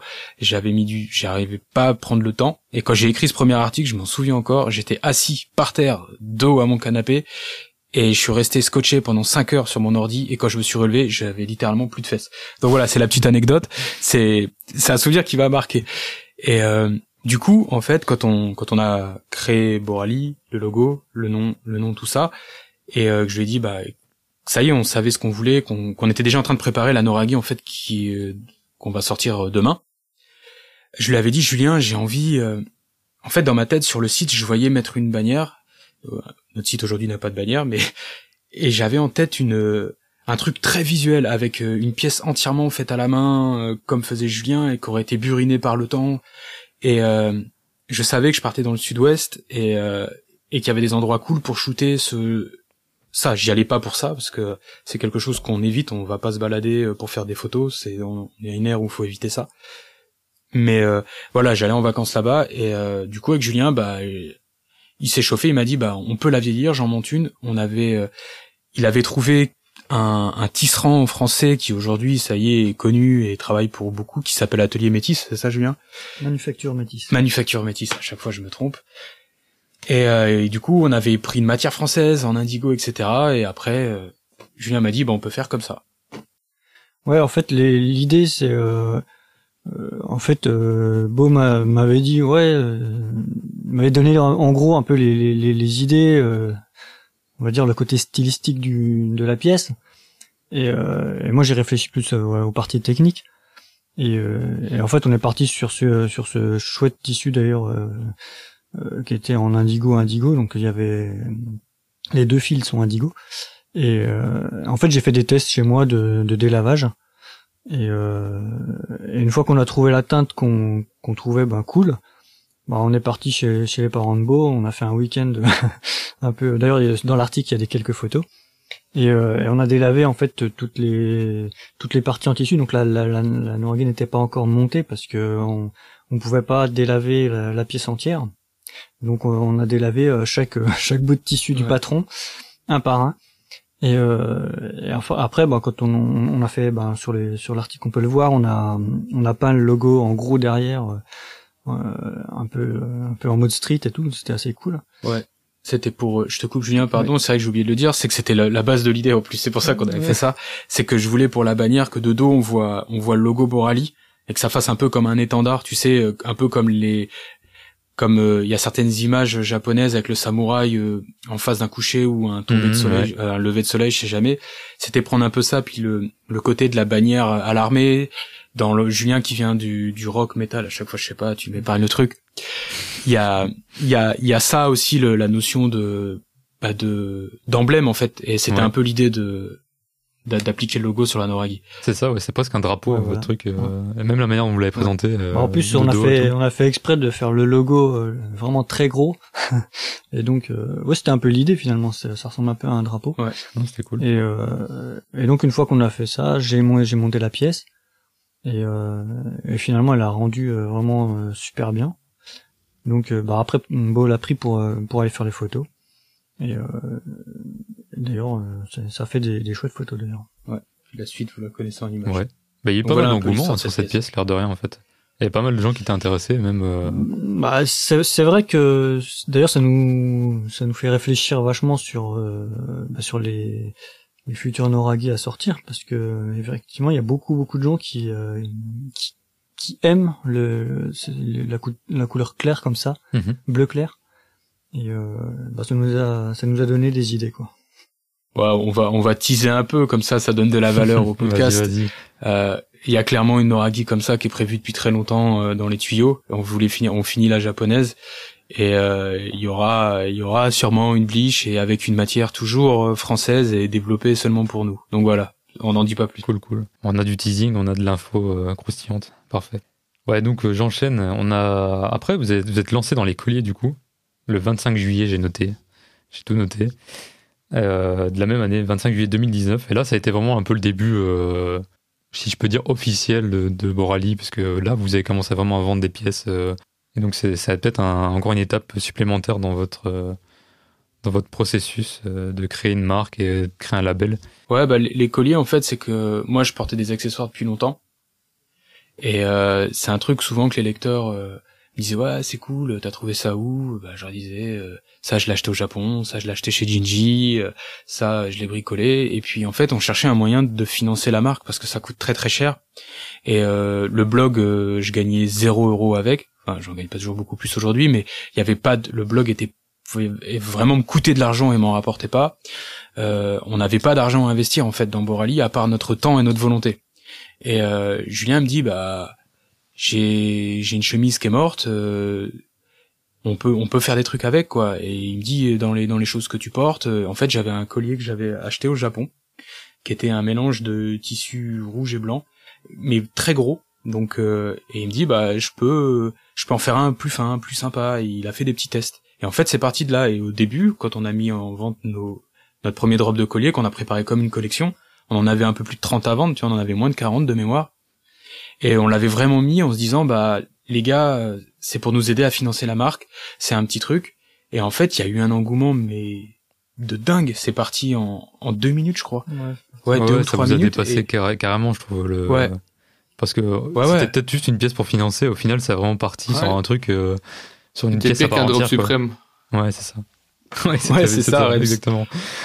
Ouais, moi, je peux vous le raconter parce que j'étais dessus, j'étais à Ostende, donc à la côte belge, comme un idiot avec mon téléphone en train d'essayer de copier euh, le, un, un, des colliers. C'était planté comme c'est pas permis. J'ai jamais su rien acheter et je crois que c'est, enfin, le, le, le premier s'est vendu en combien de temps? Pardon, Rems, je t'ai pas entendu. Je dis le, le, premier drop est parti en combien de temps? Deux minutes, ouais, deux ou trois minutes. Ah donc, bah, euh, voilà, premier impossible, impossible à choper. Euh, j'ai euh, franchement, je au début, je comprenais pas. Je me dis, allez, allez c'est pas, c'est quand même pas possible. J'étais en train de, de, rafraîchir ma page devant le casino de stand comme un idiot pour après voir, ah ben en fait non, que dalle. Il faut être organisé comme moi. Moi, j'étais le premier, mon gars. Le premier. Bah au moins c'est la preuve qu'on n'avait pas fait de passe droit parce qu'on n'avait vraiment pas pas fait passer les copains. Ou ouais après j'ai été harcelé euh, beau sur euh, sur euh, sur Insta pour dire j'ai pas eu mon collier. ouais mais j'ai encore droit. C'est vrai que c'est chiant c'est que faire les choses à la main de manière complètement artisanale et les faire bien ça prend un temps dingue et c'est vrai qu'on peut pas en faire beaucoup. Mais en tout cas ça on a halluciné et en fait en les fabriquant, on a pris un plaisir fou aussi à penser, choisir les chemises, à les chiner euh, dans les friperies, tu vois, à prendre des, à prendre des chemises qui étaient usées parce qu'on on détruit pas des vêtements ou des tissus qui peuvent servir à autre chose. Le but, c'est vraiment de faire de l'upcycling du vrai, tu vois, et pas on sait très bien que notre appât il est minuscule, euh, on n'est pas en train de sauver la planète en faisant ça, mais c'est un truc qui nous tient à cœur. C'est que avec les avec nos vêtements qu'on fera, on sait qu'on aura un impact forcément négatif, même si on le fait le mieux possible, vu que ce sera de la production de produits neufs. Mais on se dit au moins sur les accessoires, on fait de l'upcycling pur de A à Z. Et en fait, ça, ça a fonctionné. On nous a demandé encore, et du coup, on s'est dit, bah, on va relancer un drop. On en a, de toute façon, on avait besoin de liquidité pour pour tout payer, et, donc on a relancé un plus gros drop. Ça a duré 7 minutes, je crois. Ouais. ouais. Ah, il y avait une centaine de, une centaine de pièces. C'était un plus gros drop, mais c'est parti assez vite aussi, ouais. C'était assez, assez fou, hein. Ouais, et puis bah, on a continué euh, petit à petit, puis après euh, les bracelets, et voilà. Donc on, on essaie d'être de plus en plus régulier. Et le but, c'est de pouvoir euh, maintenant sortir un drop tous les deux mois. Il y a Julia qui fait un peu la boue, vous ne voyez pas, mais parce que tous les deux mois, je me dis ouais, quand même, c'est chaud. mais bon, à terme, c'est vrai qu'il faut que faut qu'on réussisse à avoir une certaine certaine régularité. En fait, on va structurer euh, la société. On est en train d'apprendre tout ça. On n'a pas fait d'école de commerce. Euh, on n'a pas. Donc on apprend les choses doucement, comme tout. Tout ce qu'on fait, on le fait doucement. Ça prend du temps, c'est normal. Voilà. Faut juste pas qu'on se fasse piquer nos idées, mais euh, en tout cas, on, on, le fait, on le fait petit à petit pour pas pour pas se planter. Et, et en fait, la dernière chose, c'est qu'on voulait pas on voulait pas faire supporter le coût de nos erreurs à nos à nos futurs clients qui étaient surtout des lecteurs et des mecs qui nous suivent. Donc on a voulu assumer tout tout seul. C'est pour ça qu'on n'a pas fait de précommande, c'est pour ça qu'on a pris le temps de faire les vêtements. C'est il était hors de question de, de sortir un truc un peu lambda pour dire on a sorti un premier truc. Pas, pas que ce soit mal de le faire, mais il y a déjà des marques qui font ces choses-là, tu vois. Et nous on voulait vraiment s'éclater et amener quelque chose. Euh, on se dit que si si on kiffe et si, euh, enfin franchement, si on s'amuse, on va forcément emmener des des mecs et des nanas avec nous, tu vois. Et on l'a fait comme ça. Carrément, ouais. Mais j'ai retenu un truc de tes articles, justement, c'était euh, bah, une marque de passionnés pour des passionnés. Et c'est vraiment ça, en fait, le l'esprit, j'ai l'impression, de, de faire un truc qui vous plaît, déjà. Et puis qui va plaire à des gens qui, qui vous suivent et qui, qui, qui, ont la même passion, voilà, qui partagent ce même, euh, ce même engouement. Donc c'est cool. C'est hyper cool. Ouais, j'avais, j'avais piqué ce gimmick euh, à Fubu, qui était une marque, une marque de streetwear américain. Bon, c'était pour la communauté noire à la base. Ouais, For Us By Us. Et ça m'a toujours marqué ce truc-là. Je trouvais ça assez génial parce qu'en le sortant du communautarisme et en l'amenant à quelque chose de, de plus positif, euh, je le trouve assez chouette, ouais. Euh, bah du coup bah ouais t'en as parlé un peu des colliers bah, donc c'était le même concept en fait de faire vraiment euh, les colliers pardon des bracelets je dis. C'était le même concept exactement que les que les colliers. Ça a plutôt bien marché aussi ça d'ailleurs. Mais alors euh, là date importante maintenant le 14 janvier 2021 donc c'était très récemment ça. C'était hier même. Ouais et bien du coup, c'était l'annonce officielle, euh, l'article officiel de, la, de votre première Noragi euh, commercialisée, du coup, euh, et Made in Japan en plus, donc bravo. Et ben voilà, est-ce que vous pouvez parler un peu de, la, de la, confection, de, de, la conception de la pièce, de, du chemin que vous avez parcouru, des embûches que vous avez rencontrées? Voilà, on est, on est, on est curieux. des, des, embûches, il y en a eu beaucoup. Ouais, ouais. Ça, c'est comme tous les projets d'entrepreneuriat, je pense. Euh, Il y en a beaucoup plus que ce qu'on pense, euh, c'est toujours pareil. Bah c'est c'est surtout que nous pour le coup on n'est pas du milieu, donc euh, il fallait qu'on apprenne tout et, et on sait pas faciliter la, tâche pardon euh, en partant au Japon euh, euh, sans sans connaître la langue, donc euh, c'était pas gagné d'avance quand même, il faut le dire, mais je forcément on a quand même réussi à à, à se débrouiller. Et, bon ça a pris du temps, ça a pris beaucoup de temps. Ouais, puis c'est que bon, on va passer la partie design dont on a déjà parlé. On a vraiment développé une pièce de A à Z. Le but c'était pas de copier une marque ou de faire un truc trop premier degré.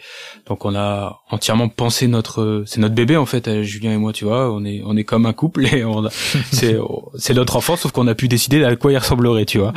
Et euh, et le truc c'est que pour la faire, pour la faire cette Noragi jacket, tu vois, on voulait absolument la faire au Japon parce que la matière qu'on avait trouvée à première vision avec Jus, qui était en fait une matière proche d'un des protos qu'on avait fait à partir de coupons trouvés à Paris, en soie, qui était un 100% soie sauvage, on n'a pas pu trouver ça, euh, et c'était fragile de toute façon, donc c'était plus simple de trouver un mélange de denim et de soie, donc c'est ce qu'on a cherché. On l'a trouvé euh, dans les dans les comment dire dans les tisserands japonais qui viennent présenter leur euh, leur, leur offre à Paris. Et après, on s'était dit mais on a une matière vraiment belle qui coûte cher en plus, tu vois. Enfin là, c'est pas pour faire les, c'est vraiment pour, elle avait de la valeur, tu vois. euh, Et on s'est dit c'est dommage d'aller faire monter ça au Portugal ou en France où on perdra une petite partie de ce qui fait le charme du Japon, tu vois. Et euh, on se dit on va la faire au Japon. Et Ouais. euh, et Julien, euh, au au hasard de ses divagations sur euh, sur les réseaux sociaux, il tombe sur euh, un mec. Je tu, je je tais son nom pour le moment parce que on est en train de développer d'autres pièces Non, avec mec, lui. et on compte aller là-bas et en- ouais pour faire une surprise en fait. De toute façon, on, on se le fera pas piquer entre guillemets par une marque parce qu'il a, on est les premiers non japonais avec qui il a accepté de travailler. Et de toute façon, sa capacité de production, faut le savoir, il peut pas faire plus de 100 jeans euh, par mois, lui tout seul. Parce qu'en fait, c'est un mec, un passionné de, de vintage, qui a racheté, euh, c'est-à-dire sa bagnole est vintage, il a une BM, je sais plus quoi. euh, 2002. Ah, voilà. Pour ceux qui connaissent. il a tout est tout est à l'ancienne chez lui, il est passionné de ça et donc il a une tonne de vieilles machines qu'il a racheté, réparé donc euh, les Union Special, le 6000 et tout le tralala là. Et en fait, il fait tout dans son coin. Et donc on, on tombe sur lui, Julien le Julien le contacte et hallucinant, il nous répond sauf qu'il parle pas un mot de d'anglais. Il parle que japonais, donc on échange avec du Google Trad. euh, c'est- Enfin, c'est Julien qui prend la main. C'est c'est compliqué. Moi, je suis ça d'un œil euh, et je me rends compte qu'on va pas avancer et euh, on n'a pas envie, tu vois, de d'abandonner la piste. Parce que parce que attends, excuse-moi, j'ai un problème avec l'ordi parce que ça ça nous fait ça nous fait trop kiffer en fait, on se rend compte qu'on est on a mis le doigt sur quelque chose d'assez fou, tu vois. C'est euh, c'est un petit paradis pour nous passionnés et, euh, et j'en parle avec euh, mon pote Alexis qui est un des cofondateurs de Fidenim, la marque euh, française de denim faite au Japon. Et c'est là qu'il me dit mais attends mec euh, tu nous as aidés, à chaque fois tu parles de nous sur le blog, euh, t'as grave aidé la marque et tu vois, je demande pas d'argent pour ceux qui se demandent, ça a jamais été sponsorisé, c'est juste parce que je kiffais ce qu'il faisait. Et il me dit, nous, Yuki, c'est, en fait, on est trois associés, on a une japonaise que je, savais pas, tu vois.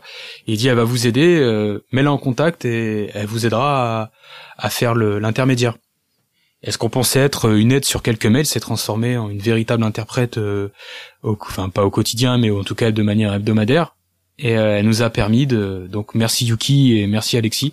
Tu pourras lui dire encore une fois de notre part. Et euh, on a on a pu développer ce truc, ce, cette pièce, mais vraiment de manière purement artisanale parce qu'en fait, on disait par des passionnés pour des passionnés. Et vraiment, même la confection est faite par un vrai passionné, tu vois. C'est, je sais pas comment le dire. C'est, on n'est pas dans le marketing, pas dans l'émotionnel ou quoi que ce soit. On était juste en kiff de se dire qu'on on travaillait avec un mec qui travaille tout seul dans, Non, mais ça, dans son hangar, clair. tu vois. C'est clair. Ouais. C'est vraiment un truc de niche euh, que tu, tu tombes dessus par hasard. euh, Enfin, limite, si tu fais pas attention, tu passes à côté, quoi.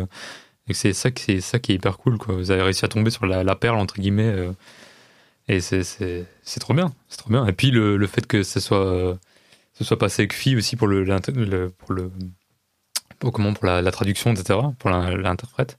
Ouais. Je trouve ça hyper cool, tu vois. euh, que ce soit encore des- le fait d'avoir des relations entre guillemets saines avec d'autres personnes, tu vois. Euh, et d'avoir des, des contacts encore une fois avec des passionnés et tout, parce que c'est vrai que filles, c'est quand même des passionnés aussi, tu vois, ils sont hyper sympas, hyper cool. Ouais. Donc euh, c'est trop bien, tu vois, c'est c'est une boucle qui est, qui est hyper vertueuse, hyper intéressante. euh, Et voilà, c'est super cool. Ouais, puis euh, ce que j'ai oublié de mentionner dans l'article, j'en suis rendu compte ce matin dans la douche, je pensais à ça, c'est que, tu vois, on voulait faire dans le même pays que la matière, tu vois, pour limiter l'empreinte carbone, essayer de réduire au maximum l'impact d'un produit neuf. Ouais. Et le hasard des choses, il n'y a pas 20 bornes d'écart entre le tisserand et euh, l'atelier de ouais. notre denim maker. C'était peut-être Tu vois, c'est- ça, ouais. Ça devait C'est être le hasard total, mais on peut pas faire beaucoup moins, tu vois. D'un autre côté, ils sont tous euh, tous avec Kojima et tout ça, donc Ouais. euh, je pense qu'ils se connaissent un peu un peu tous. Et quand même, tu vois, donc euh, ouais, c'est c'est assez dingue, quoi. Bon, en fait, il y a un, coup, un lien génial. T'as, t'as, Ouais. t'as skippé pas mal de mes questions parce que j'allais te poser la question de l'atelier justement, c'était pas trop compliqué, mais t'as, t'as répondu, les embûches c'est pareil. Et euh, ouais, voilà, ça a été dur. euh, c'était une grosse aventure, ouais. Mais ils ont retiré quoi au final euh, de tout ça? Parce que c'est vrai que c'est, aussi des moments difficiles, mais après quand tu vois que ça se réalise et que, et que là vous touchez au but au final, parce que ça sort demain, donc, euh, donc ça y est quoi. Bah, c'est sûr que, enfin, ce qui était assez, euh, bah, assez compliqué finalement pour nous parce que, en fait, ça demandait beaucoup de temps. Euh, il fallait bien, parce que bon, lui, vu qu'il travaille tout seul, euh, dès qu'il a un programme, enfin, dès qu'il a des commandes et tout, ben, il est tout seul pour bosser. Bah, il est pris pendant 15 jours, 3 semaines, un mois. Donc, euh, donc rien que pour qu'il puisse euh, euh, faire un proto, ça, pouvait mettre beaucoup de temps parce qu'il fallait qu'il ait un, trou dans son planning. Ça demande beaucoup de réglages. Parce qu'en plus, il utilise des, des machines anciennes. Donc, avant, avant même de faire le de faire le vêtement, lui, il doit régler les machines, il doit régler les coutures, les, tout ça.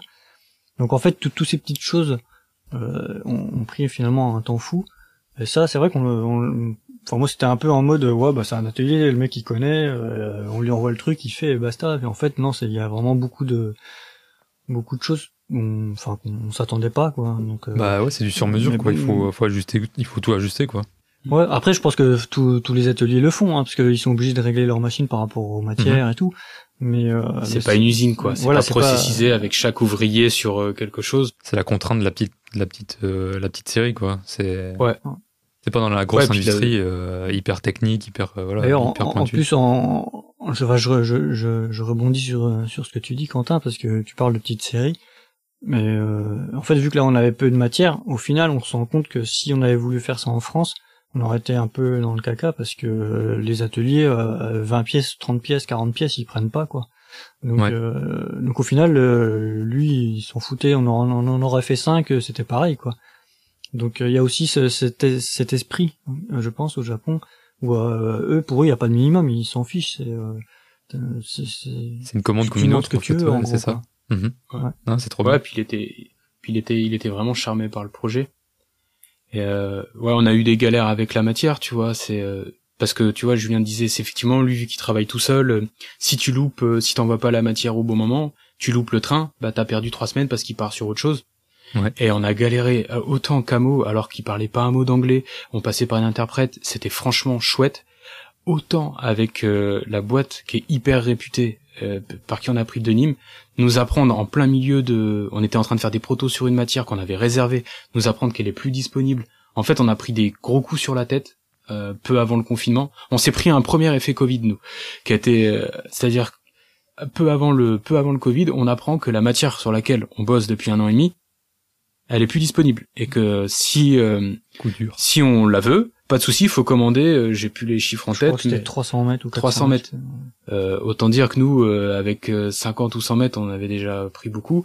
Donc euh, on se retrouve à plus de matière, donc obligé de rebondir. Heureusement, on a quasiment la même, et au final c'est peut-être pas plus mal, mais avec moins de disponibilité sur la matière qui restait. Mhm. Donc ça a été pas mal de, de choses qui nous ont fait perdre, euh, ouais, un, un- nous ont fait perdre beaucoup de temps, qui font qu'au lieu de sortir euh, il y a, il y a dix, elle aurait pu sortir normalement au printemps, au printemps 2020, et qu'on se retrouve à la sortir en plein hiver 2021, le pire moment pour vendre euh, une, une Oragi qui est l'équivalent d'une surchemise ou d'une veste légère, quoi. Ouais. Donc, euh, C'est ça. donc voilà. Euh, ouais, mais j'avais une question là, qui a rien à voir, mais je sais pas si je pense pas que tu l'aies mis dans le dans l'article. Mais pourquoi Aurora? Il y a une symbolique, il y a, il y a un truc là derrière ou? Ouais. Ouais, c'est parce que ma mère, ma mère s'appelle Aurore.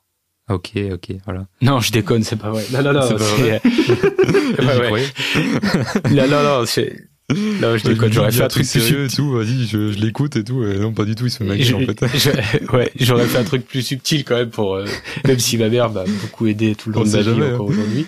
Mais ouais, vas-y. Non, c'est, euh, en fait, c'est que je voulais que nos pièces, elles, elles aient un nom. Enfin, c'est con, mais moi, tous les designers que j'aime ont des pièces qui ont un nom en rapport avec la pièce. Pas un prénom à la con ou ce genre de truc, tu vois, ça, j'aime pas du tout. Et euh, du coup, j'avais envie que chaque nom de nos pièces ait un rapport avec la pièce, tu vois, ce qu'elle a représenté pour nous dans l'histoire de Borali, tu vois. Et, euh, et je me suis dit, bah, j'en ai parlé à Julien, et pour que ça fasse, si demain on a, si un jour Borali sort 10, 15 pièces, tu vois, par an, on sait jamais, bah, c'est de se dire qu'il faut tout ça puisse avoir un, rapport. J'avais envie que ce soit, qu'il y ait une certaine, euh, il y a un point commun entre toutes, et je me suis dit, bah, pourquoi pas la langue latine, vu que, euh, le latin plutôt, pardon, qui est, bah, qui est le fondement de notre langue française. Et euh, du coup, j'ai cherché des mots qui pouvaient symboliser le début, le commencement, tu vois, et euh, qui traduit en latin donner quelque chose de, de joli, tu vois. Et en fait, euh, bah, je me suis dit, cette Noraghi, c'est l'aube, tu vois, c'est l'aube de, de l'histoire de Borali. Et euh, j'ai regardé Aube, euh, bah, comme l'aurore, ça se disait Aurora, tu vois. Et du coup, j'ai proposé à Julien et, il a trouvé ça cool. Donc en gros, c'est ça. C'est cool, vrai que je l'ai pas dit dans l'article. Je pensais qu'on allait me poser la question parce que je me suis, je me suis rendu compte que j'avais oublié d'en parler. Et il était trop tard. J'étais crevé. Il était 3h30 du match. J'ai dit bah tant pis. Ouais. ouais. Donc c'est marrant que tu me la poses. Ouais. Ben ouais, parce que je sais pas, ça m'intriguait, je me demandais du coup, euh, parce que tu sais, souvent les, quand tu crées un truc comme ça, t'aimes bien placer des petites, des petites références qui te font, qui sont des plaisirs personnels limite, tu vois, genre que tu qui, qui sont pas forcément pour le public, mais qui sont sympas pour toi euh, en tant que créateur. Et donc, je m'étais dit, vas-y, c'est peut-être peut intéressant comme, comme, comme, comme, anecdote. Et donc voilà. Ouais, bah voilà, tu, tu l'as en est. Ouais. Euh, il y a un autre truc qui a rien à voir, mais du coup, c'est plus euh, par rapport à vous et pas à la marque.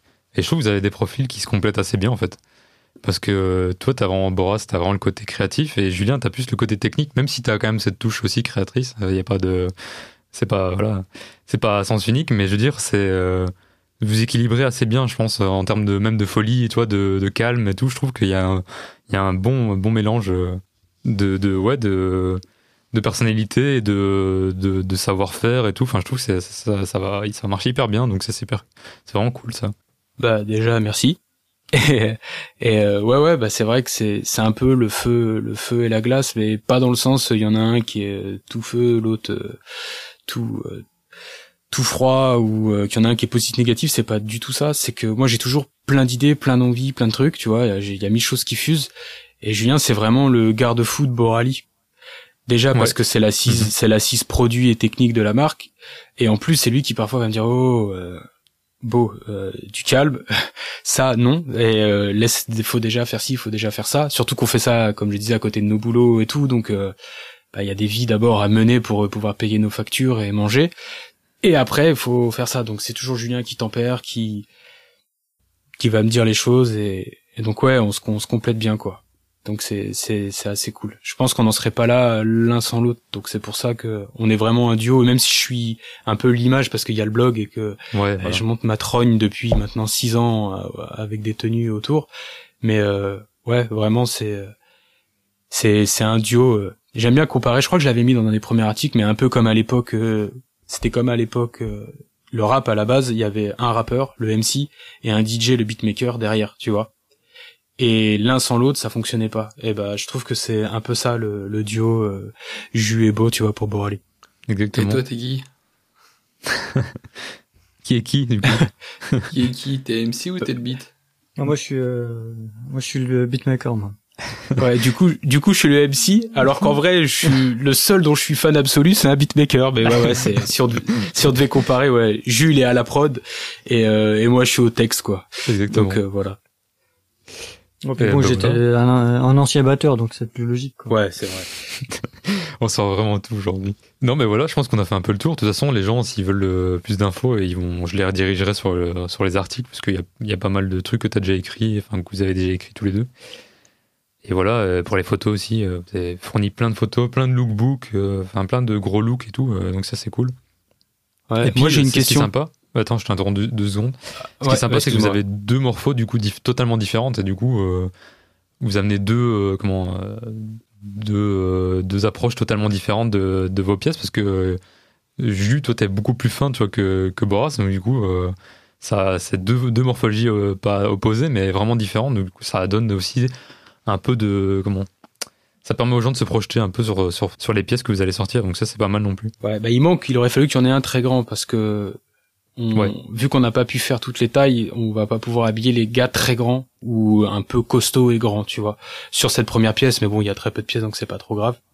Mais ouais, c'est c'est pratique, c'est qu'on peut on peut renseigner sur euh, une bonne fourchette de taille. Yes. Tu voulais dire un truc tout à l'heure, je sais pas ce que. Euh... Ouais.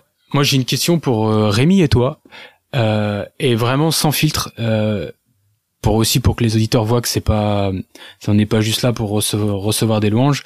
Euh, Qu'est-ce que vous en avez pensé en quelques mots? Parce que je sais qu'on va pas s'éterniser, on a encore d'autres choses à raconter, mais un petit peu votre feeling, euh, ça m'intéresse de l'avoir aussi. Ça, comment vous avez en voyant la pièce arriver, est-ce qu'il y a des voilà rapide, ça vous ferait un feedback. Euh... Je commence Ouais, vas-y, commence.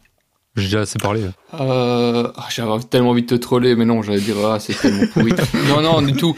Euh, ben en fait, moi c'est assez particulier parce que ben, l'histoire Bourali, je l'ai, je la, je la vis comme spectateur. J'ai jamais été acteur de, de, de, la marque, mais comme spectateur, je la vis depuis euh, même avant le, le, le, commencement, je pourrais dire. Parce que j'ai vu euh, la, une des, une des, un des premiers protos à Paris euh, quand Ju et Beau s'étaient rencontrés par pur hasard. Hein. Je traînais dans le coin, j'ai vu un truc qui m'intéressait, j'ai zioté, je suis arrivé. Euh, et, euh, et, et, comme Beau disait, j'ai eu le même, la, le même ressenti dès que j'ai vu euh, un, un, des premiers, je sais plus c'était lequel, celui avec des poids peut-être? Enfin soit, les deux étaient ouais, là, mais bon, je pense que j'ai vu un des deux premiers protos. Je pense que c'était le bleu avec les, le, bleu. le col à rayures. C'est ça.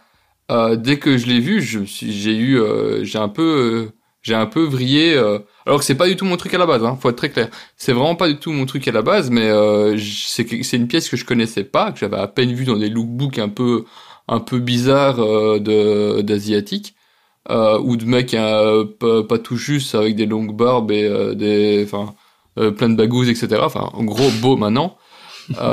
Mais enfin en tout cas ça me touchait pas à la base et quand j'ai vu ce premier proto j'ai vraiment fait waouh qu'est-ce donc Qu'est-ce que c'est? C'est toi qui as fait ça? J'avais vraiment, je crois que je l'ai harcelé de questions parce que j'étais j'étais un peu euh, sur le cul qu'il avait pu euh, réaliser euh, une si belle pièce, si, si, bien finie, alors que lui il trouvait que c'était tout pourri, hein, parce que Julien n'est jamais content de ce qu'il fait, mais j'avais vraiment été. Oui, mais après, il faut, faut vraiment comprendre un truc entre quelque chose qui est fait à la main et qui peut se permettre d'avoir certains détails ou certaines finitions, et quelque chose qui est fait en grosse production euh, quand t'as l'habitude, évidemment, c'est différent, mais quand t'as jamais vraiment senti, perçu la différence, c'est flagrant de différence. Ouais. C'est vraiment, tu l'as en main. Euh, allez, euh, les borgancés, par exemple, c'est un truc, il va, qui, Julien dirait, ouais, c'est facile à faire, rien de spécial. T'as des, des ganses, waouh, c'est fou. Euh, et, euh, et, donc, bah, dès le départ, j'avais été un peu, un peu hypé par, par, la pièce, sans même savoir que ça allait pouvoir se, se, traduire en projet et en réalisation maintenant. Mais euh, ouais, donc euh, c'est quoi ta question Qu'est-ce que je pense de la pièce ou qu'est-ce que je pense de Borali Non, la pièce, ouais. Non, la pièce, j'adore. Euh, bon, la coupe vraiment, c'est, elle, elle, elle, elle, est vraiment, elle est vraiment chouette, elle est vraiment top. Euh, le fait qu'il n'y ait pas de, de petit, euh, je sais pas comment ça s'appelle, on va dire une ceinture, bah, je trouve ça sympa. Même si je sais bien que tu as un avis là-dessus, hein, mais euh, moi extérieurement, euh, la seule euh, pièce qui s'en rapproche, c'est un machin de. Euh, c'est quoi encore? Enfin, soit, j'en ai une avec des petites. des. allez. Lanières. Une petite fermeture. Pardon? Des lanières. Ouais, des lanières. Euh, une fameuse, c'est ça. J'en ai une de chez eux, mais bon, au final, ça tient pas vraiment la route.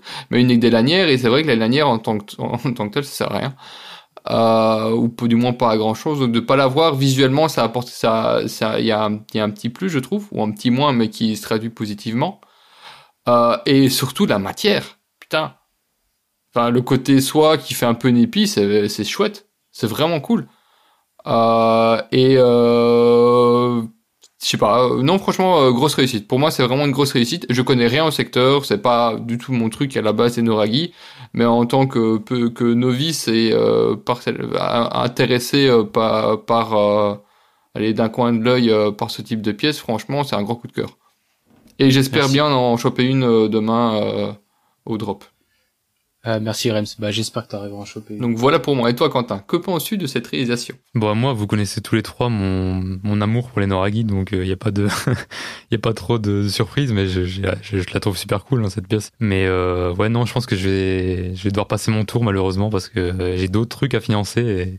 Mais c'est vraiment avec un gros, un gros regret parce que, comme tu dis, la matière elle est ouf. La, la coupe, je suis sûr que j'aurais pu faire un truc très cool avec parce qu'elle est à la fois elle est assez boxy, tu vois, assez large et en même temps elle est assez courte. Donc euh, typiquement ça pourrait vraiment aller avec ce que je porte. Et je l'aurais bien poncé, tu vois, en même temps que le TCB, euh, genre enfin un, un, un double combo là, ça aurait été assez cool. Mais ouais, euh, d'autres d'autres projets là sur le feu donc euh, qui demandent un peu de sous. Donc je passe mon tour mais bon c'est pour une prochaine parce que je sais que je vais en, je vais en prendre une un jour. Mais voilà. Mais ouais très bien très bien. Voilà. Bah top. Merci les mecs en tout cas de nous avoir permis d'en parler un petit peu ah bah non, ça fait plaisir. Hein. De toute façon, euh, plaisir. On est entre, personnellement, vous m'avez pas du tout entendu, mais euh, j'ai euh, complètement bu le, votre histoire, bu vos paroles parce que c'était vraiment assez sympa. C'était assez sympa. Même si je connaissais en grande partie l'histoire, ben là j'ai vraiment eu tout le fil qui a été qui a été expliqué et déroulé. C'était c'est chouette, c'est chouette de découvrir comment vous en êtes arrivé là. Ouais, moi c'est pareil. Je connaissais l'histoire aussi, mais je trouve c'est c'est toujours intéressant, toi, d'avoir le côté un peu euh, qu'est-ce qui se passe en coulisses et tout, et que les créateurs viennent eux-mêmes en parler. Je trouve ça toujours sympa, tu vois, ça donne une autre dimension euh, à tout ça. Puis ben, euh, avec les articles, ça va, on vous connaît un peu. Enfin, je veux dire, c'est pas comme si vous communiquez pas là-dessus, mais même à l'oral, ça a une autre dimension. Donc je trouve ça assez sympa de d'en parler et tout. Donc c'est vraiment avec plaisir qu'on fait ça. Et puis de toute façon, voilà, c'est la famille. Hein, Julien, c'est comme s'il était de l'équipe pratiquement. Donc il est comme chez lui ici, donc ça va. Ouais, par contre, euh, une, une, petite chose, et euh, d'un côté, c'est aussi ça qui me hype de, de, derrière d'essayer d'en, d'en avoir une, c'est que ben, pour le coup ici, je sais bien que c'est pas du storytelling, l'histoire elle existe. Ouais. Elle a été vraiment mhm. faite telle quelle et on l'a pas pondue, euh, comme je disais dans un autre, dans un autre épisode, pour pour vendre un truc. C'est c'est c'est vraiment ce qui s'est passé. Ouais, c'est exactement ça. Donc le côté peut-être affect joue ici euh, sur, euh, allez, sur ce, sur ce que ça représente comme pièce. C'est vraiment l'aboutissement d'un truc que j'ai que j'ai découvert euh, il y a plusieurs années à Paris avec euh, deux types qui se rencontrent et un gars qui qui qui coud dans son coin. Ouais, carrément. bah ça fait ça fait plaisir que vous le releviez parce que quand j'ai quand j'ai écrit l'article avec Jus, on avait encore, on a écourté, on a enlevé plein d'étapes. Euh, on aurait pu vraiment écrire un roman sur ce truc-là, mais on voulait surtout pas que ça résonne. Euh, et c'est pour ça que dans l'article, j'ai mis d'abord les photos. J'ai mis une photo de la pièce, une photo portée et un détail de la matière. C'est que je voulais d'abord que chaque lecteur, chaque potentiel client demain, puisse d'abord voir la pièce, parce qu'un vêtement, s'il te parle pas en premier et que c'est les mots euh, qu'on va mettre qui vont te convaincre, eh ben là c'est pas bon parce que t'es en train de te faire, t'es en train de te faire happer par une histoire et pas par le vêtement. Et je voulais d'abord que chacun puisse être séduit par euh, ce qu'on proposait, pour ce qu'il est. Un vêtement, ça se porte, ça se regarde, ça et après ça, s'intellectualise, tu vois. Et après, on peut rajouter la dimension, euh, comme tu l'as dit, émotionnelle, la dimension de l'aventure derrière. Et c'est ce qu'on a essayé de retranscrire euh, avec cette pièce, qui on est d'accord, on, en a, on en a 30 à vendre. C'est en vrai, c'est une carte de visite, c'est pour montrer, voilà Boralis ce que c'est, et voilà ce qu'on va essayer de faire et de, de toujours raconter avec quelle méthode. En gros, c'est un petit peu le, c'est un peu notre carte d'identité cette euh, cette sortie. Exactement, ouais. C'est ça, ça montre un peu ce que vous pouvez faire pour la suite et puis voilà, ça, ça va hyper des gens aussi sur euh, parce qu'il y y a très peu de pièces donc du coup ça voilà ça, ça va aussi créer un peu de frustration mais euh, mais ouais c'est c'est carrément une bonne une bonne carte de visite c'est clair. Yep. En tout cas, merci. Ouais, c'était avec plaisir. Du coup, je sais pas si on enchaîne avec avec ta chronique, Rémi, ou tu, tu... J'avais aussi des... c'est qu'on avait des questions qu'on avait posées sur le en story là, qui pourraient être intéressantes. Euh, moi, je peux enchaîner. Tu veux enchaîner? Ben, je vais enchaîner parce que euh, il y aura, il y a un mini rapport. J'essaie de faire comme une, ouais, un lien, une chronique. Je questions euh, après alors. Ok, euh, j'essaie de faire un, allez, une petite histoire. Donc, ce sera pas un historique Kix, ce sera un historique pas Kix, mais un historique de Nîmes. Et euh, donc, euh, ben, je vais d'abord vous poser une question. Est-ce que vous saviez que la, un jean 100% japonais, ça n'existe pas? Bah forcément, parce que le coton, il vient pas du Japon. Exactement. Et euh, est-ce que vous connaissez le Samurai Cotton Project? Non. Non plus. Non, Non? j'en ai entendu parler. Ah, génial, super. Bon, oui, vous allez découvrir un truc. Donc, le Samurai Cotton Project, euh, Cotton Project, c'est euh, un projet euh, qui a été qui a été lancé par la, la Samurai Jeans, donc le, le fabricant, Ouais. et qui vient d'un constat qui a été fait par son fondateur, to, To- je- bon, désolé, j'ai écorché, hein, Toru Na- Nagomi, donc le fondateur de Samurai Jeans, qui est en 2008, il s'est dit euh, quand, enfin certainement un, soir à regarder la lune euh, du haut euh, de, des- montagnes japonaises, qu'est-ce que c'est que qu'est-ce qu'est-ce qu'un denim parfait? Qu'est-ce que vraiment ce qu'on voudrait avoir de de plus majestueux possible, du 100% japonais? Et ben en fait ça n'existe pas euh, parce que le coton n'est pas produit chez nous. Qu'est-ce qu'on va faire? Ouais ben on est des grands dingues, on va produire du, coton japonais. Donc en 2008, euh, l'ami Toru il se lance dans la production, euh, du moins euh, dans le dans le lancement de champs de coton au Japon, dans la préfecture euh, de Ogawa, si je ne dis pas de bêtises. Il me semble que c'est ça. Euh, donc ça a commencé en 2008. Il se lance Oki, Okayoma, pardon, c'était Okayoma. Euh, donc il se lance en, 10 en 2008 avec euh, son équipe pour euh, produire du coton. Ils vont de galère en galère, mais apprennent de leurs erreurs, se rendent compte que l'endroit est pas idéal. Donc ils vont changer de préfecture, ils vont après aller à Hyogo. Je fais le plus grand des efforts hein, pour prononcer les mots. Euh, et euh, là, ils commencent à arriver à avoir un minimum de résultats. Après plusieurs années, ils obtiennent une quantité suffisante pour produire combien de, de jeans Un seul. voilà. Euh, donc, euh, bah, ils sont très contents avec leur ballot de, de, de coton. Hein. Ils vont se lancer dans, dans, dans la filature. Sauf un problème, il y a personne qui veut bien faire euh, une seule paire de jeans. Parce que la fibre qu'ils ont, qu'ils ont réussi à avoir est assez courte, donc c'est un- une vraie galère à, à, à produire. Euh, finalement, ils trouvent une personne qui veut bien travailler de manière la plus euh, artisanale possible pour filer le coton. Euh, donc leur voilà avec euh, leur toile de coton qu'il faut maintenant teindre à l'indigo naturel et ça se réalise à la main. De nouveau pareil, nouvelle galère. Qui veut bien teindre un jeans?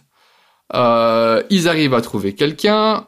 On recommence, l'histoire et les voilà avec une paire de jeans. Après plusieurs années, j'aurais pu exactement dire, mais bon, je crois que c'est, on devait être en 2013, 2014, plus ou moins quelque chose comme ça. Ah Où ils disent quand même, allez, 5 ans pour faire un jeans, ça va peut-être revenir à beaucoup. Ça- à combien, à votre avis, euh, vont-ils proposer ce jeans? Ouais, C'est une pièce unique. Sachant que euh, c'est pas que le prix, c'est pas le prix officiel, enfin c'est un prix euh, symbolique parce que c'était Ouais. Normalement beaucoup plus que ça. hein. Ils l'ont vendu, mis aux enchères, Rémi, pour essayer de nous aider. Pas du tout, non, euh, 10 000 dollars, mais ça n'a pas été vendu. Ah, ça été vendu. Euh, non, ça n'a pas été vendu. En fait, ils l'ont, ils l'ont gardé. Ils ont mis un prix symbolique, je pense. euh, Je sais. En fait, je suis pas persuadé qu'il est réellement euh, mis en mis en vente. Ils sont arrivés à, en produire un. Euh, C'était normalement une valeur marchande. Ils ont mis un prix dessus. Mais en fait, euh, ben, euh, ils ont fait comme comme les euh, les maillots des des des des, des stars NBA. Ils ont retiré le jean Ah, avec une beau. cérémonie spéciale euh, dans le siège de, de Samurai Denim, euh, Samurai Jean, dans une boîte en bois gravée euh, avec euh, tout un storytelling derrière. Et ils, ont mis une, une plaque euh, juste au-dessus. Je mettrai des photos de, de ça dans l'article qui avec, le- Ah, avec putain, le podcast. Ah, ah, génial, génial. Ouais. Ouais, c'est une performance en fait. C'est c'est de dire euh, on va ça pourrait être vu comme une action de com, mais sur cinq ans pas trop. Mais c'est ouais, c'est une performance. C'est se dire pour la forme, on va montrer qu'on qu'on est capable d'aller jusqu'au bout et sortir un jean full Japan pour de vrai quoi. Ouais, ça montre vraiment la mentalité japonaise hein, pour ça. D'aller au bout du truc. Ah, euh, c'était jusqu'au boutisme. Mais bon, après, le, quand on voit un petit peu la biographie du type, euh, donc du fondateur, euh, c'est un, c'est un vrai passionné. Bon, après, c'est- Samurai Denis, c'est une grosse maison qui est assez réputée, mais c'est un vrai passionné. Il a, il a vraiment voulu aller au bout du, au bout du truc. Et euh, donc, euh, il se retrouve avec seulement une paire de jeans, mais ils ont pas arrêté non plus euh, le, ils se sont pas vraiment arrêtés là. Mais ils se sont aussi dit que c'était un petit peu déconné de faire des jeans aussi peu, euh, enfin aussi chers et euh, avec si, une si petite rentabilité. Donc euh, nous voilà maintenant en 2021, les, les champs existent toujours, ils sont, ça il faut aussi le savoir, il y a autant des employés là-bas que des bénévoles du coin que des grands fans qui viennent de temps en temps de donner un coup de main pour euh, récolter le coton et entretenir les plants. Euh, donc ils produisent toujours du, du coton euh, sur place, euh, dans cinq ou six parcelles, mais ils ne produisent pas de... allez, le, donc le Samurai Cotton Project, c'est un, jean qui existe, qui est d'ailleurs proposé à 700 dollars, si vous voulez savoir déjà directement le prix, mais qui n'est pas dans lequel il n'y a pas 100% de coton euh, japonais. Il y a uniquement les fils de tram qui sont euh, qui sont euh, qui viennent vraiment du Japon. Le reste sont composés d'autres fibres de coton. Ok, ouais. Ok. Ouais, ils ont fait, ouais, sinon c'était pas viable commercialement. Non, et c'est toujours pas viable commercialement en fait, hein, parce que même à 700 dollars, ils, oui, produisent. Vrai, pas... je, je, peux vous dire, ils produisent 100 jeans à l'année. Ce qui est ridicule, hein. Oui, c'est pas pour le vendre en fait, c'est vraiment le délire d'aller loin dans le truc. Oui, non, c'est vraiment, c'est vraiment pour, pour le délire. D'ailleurs, le, le patron euh, Nogami-san dit, c'est par amour, c'est pas une question d'argent dans une, euh, dans cette seule chose. Je veux que nous soyons imbattables, faire quelque chose que personne d'autre ne fait ou n'a jamais fait. C'est beau, c'est beau. Voilà, donc il s'en fout, il perd du pognon, et, mais euh, il le fait. C'est un peu comme le délire de, de Momotaro, euh, où ils ont leur euh, leur métier à tisser euh, à la main, enfin c'est une personne qui, qui, qui, tisse le tissu dans une des boutiques, je sais plus où, euh, bah, certainement dans la, dans la préfecture de Koyama. Et, en fait, ils font genre un mètre de tissu par jour et ils vendent le jean, je sais pas combien, 2000 ou, ou 3000 dollars, un truc comme ça. Donc c'est un peu des, c'est des, délires de geek, quoi. Mais, mais c'est bien que ça existe. C'est bien que les marques qui se disent, bah tant pis, on va perdre un peu d'argent là-dessus mais on se fait un kiff et il y aura des gens qui vont se faire plaisir à acheter ça et puis euh, c'est cool je trouve. Ouais, bah, tu conserves des savoir-faire aussi. C'est Ouais, c'est c'est c'est en fait c'est des trucs c'est des c'est des produits vitrines. Regarde la preuve c'est que un, un podcast de de de quatre amateurs de fringues euh, françaises euh, sont en train d'en parler, tu vois. Donc euh, ça montre c'est vraiment c'est vraiment un truc de d'hardcore gamer parce que ouais. Euh, là je suis sur le, le site de Samurai Jeans alors donc euh, le, la, la, paire de jeans, c'est le SA051J Samurai Cotton Project Spirit. C'est un 17 oz. Et dans la description, dans les détails, il y a rien. Il y a que dalle. Euh, vous avez donc, tout, vous pouvez choisir euh, votre euh, votre taille, hein, à savoir qu'il y a que trois tailles disponibles encore actuellement. Et sinon, vous avez les informations classiques sur le, la, la, forme, le fait que ce soit des boutons, etc. Mais sur la production, etc. Il y a que dalle. Ouais, ils sont clairement pas là pour faire les vendeurs de rêve, quoi. C'est ah non non non non, c'est ça. Quand si, si tu veux un exemple de comment ne pas vendre un produit, voilà, il, il coûte 691,19 euros ici parce qu'il y a la conversion, ça fait plus ou moins 700 dollars. Euh, storytelling, que dalle. Une bulle. c'est ouais, pour ça que c'est beau. Ouais, carrément. Mais très bien cette anecdote, c'était hyper cool cette petite histoire. Je termine juste avec ceci, c'est que donc ça c'est le l'héritage, on va dire, euh, du de de, de la paire de lignes à 10 000 balles. Hein. Euh, mais sinon ils ont une seconde prod qui est le Samurai euh, AI plus qui euh, dans lequel il y a également aussi euh, des fibres de coton euh, japonais mais seulement en partie qui coûte lui 350 dollars. Mais qui est ultra quali machin parce que les Samurai Jeans c'est une des marques les plus high level en grosse en grosse distribution. Encore que une paire de jeans chez eux c'est entre 250 et 300 euros en moyenne hein. donc à 350 dollars même là ça reste je veux dire honnête par rapport par rapport au secteur et euh, bah donc voilà, l'histoire du Samurai Cotton Project. En tout cas, c'est pour faire un clin d'œil euh, au truc où on s'était trompé sur le coton bio. Bon là, le coton il est peut-être pas bio, euh, les... mais en tout cas, c'est sûrement le jean le plus éthique euh, qui soit en traditionnelle façon japonaise. et euh, si, vous, si vous voulez d'ailleurs, parce qu'on partagera l'article, c'est un article que j'ai que, que, que j'ai trouvé pour illustrer cette histoire. Il y a toute une partie, j'ai pas détaillé ici, qui est sur la production des champs de coton pour euh, justement Samurai euh, euh, Jean. Donc ceux qui veulent pourront aller se gaver d'informations et c'est vraiment allez, fait à la main, récolté vraiment en petite production, etc., etc. C'est la plus pure que ça, ça va être compliqué. Trop bien. Et donc voilà. Bon, bah, je vous propose de terminer sur un petit truc sympa. On a quelques questions là qu'on nous a envoyées via la, la, story du podcast. Et c'est pour vous, du coup, Julien et, et Boris. D'accord. Donc, on a, euh, on a une question pour la, la Noragi FR. Euh, la FR est prévue pour quand? Euh, Alors là, on va pas commencer à se lancer à donner des dates. Mais euh, là, on va bientôt, euh, on va bientôt lancer les prototypes. Donc euh, après, bah comment ça va se passer avec les ateliers et tout ça, là, on, on sait pas encore. Juin.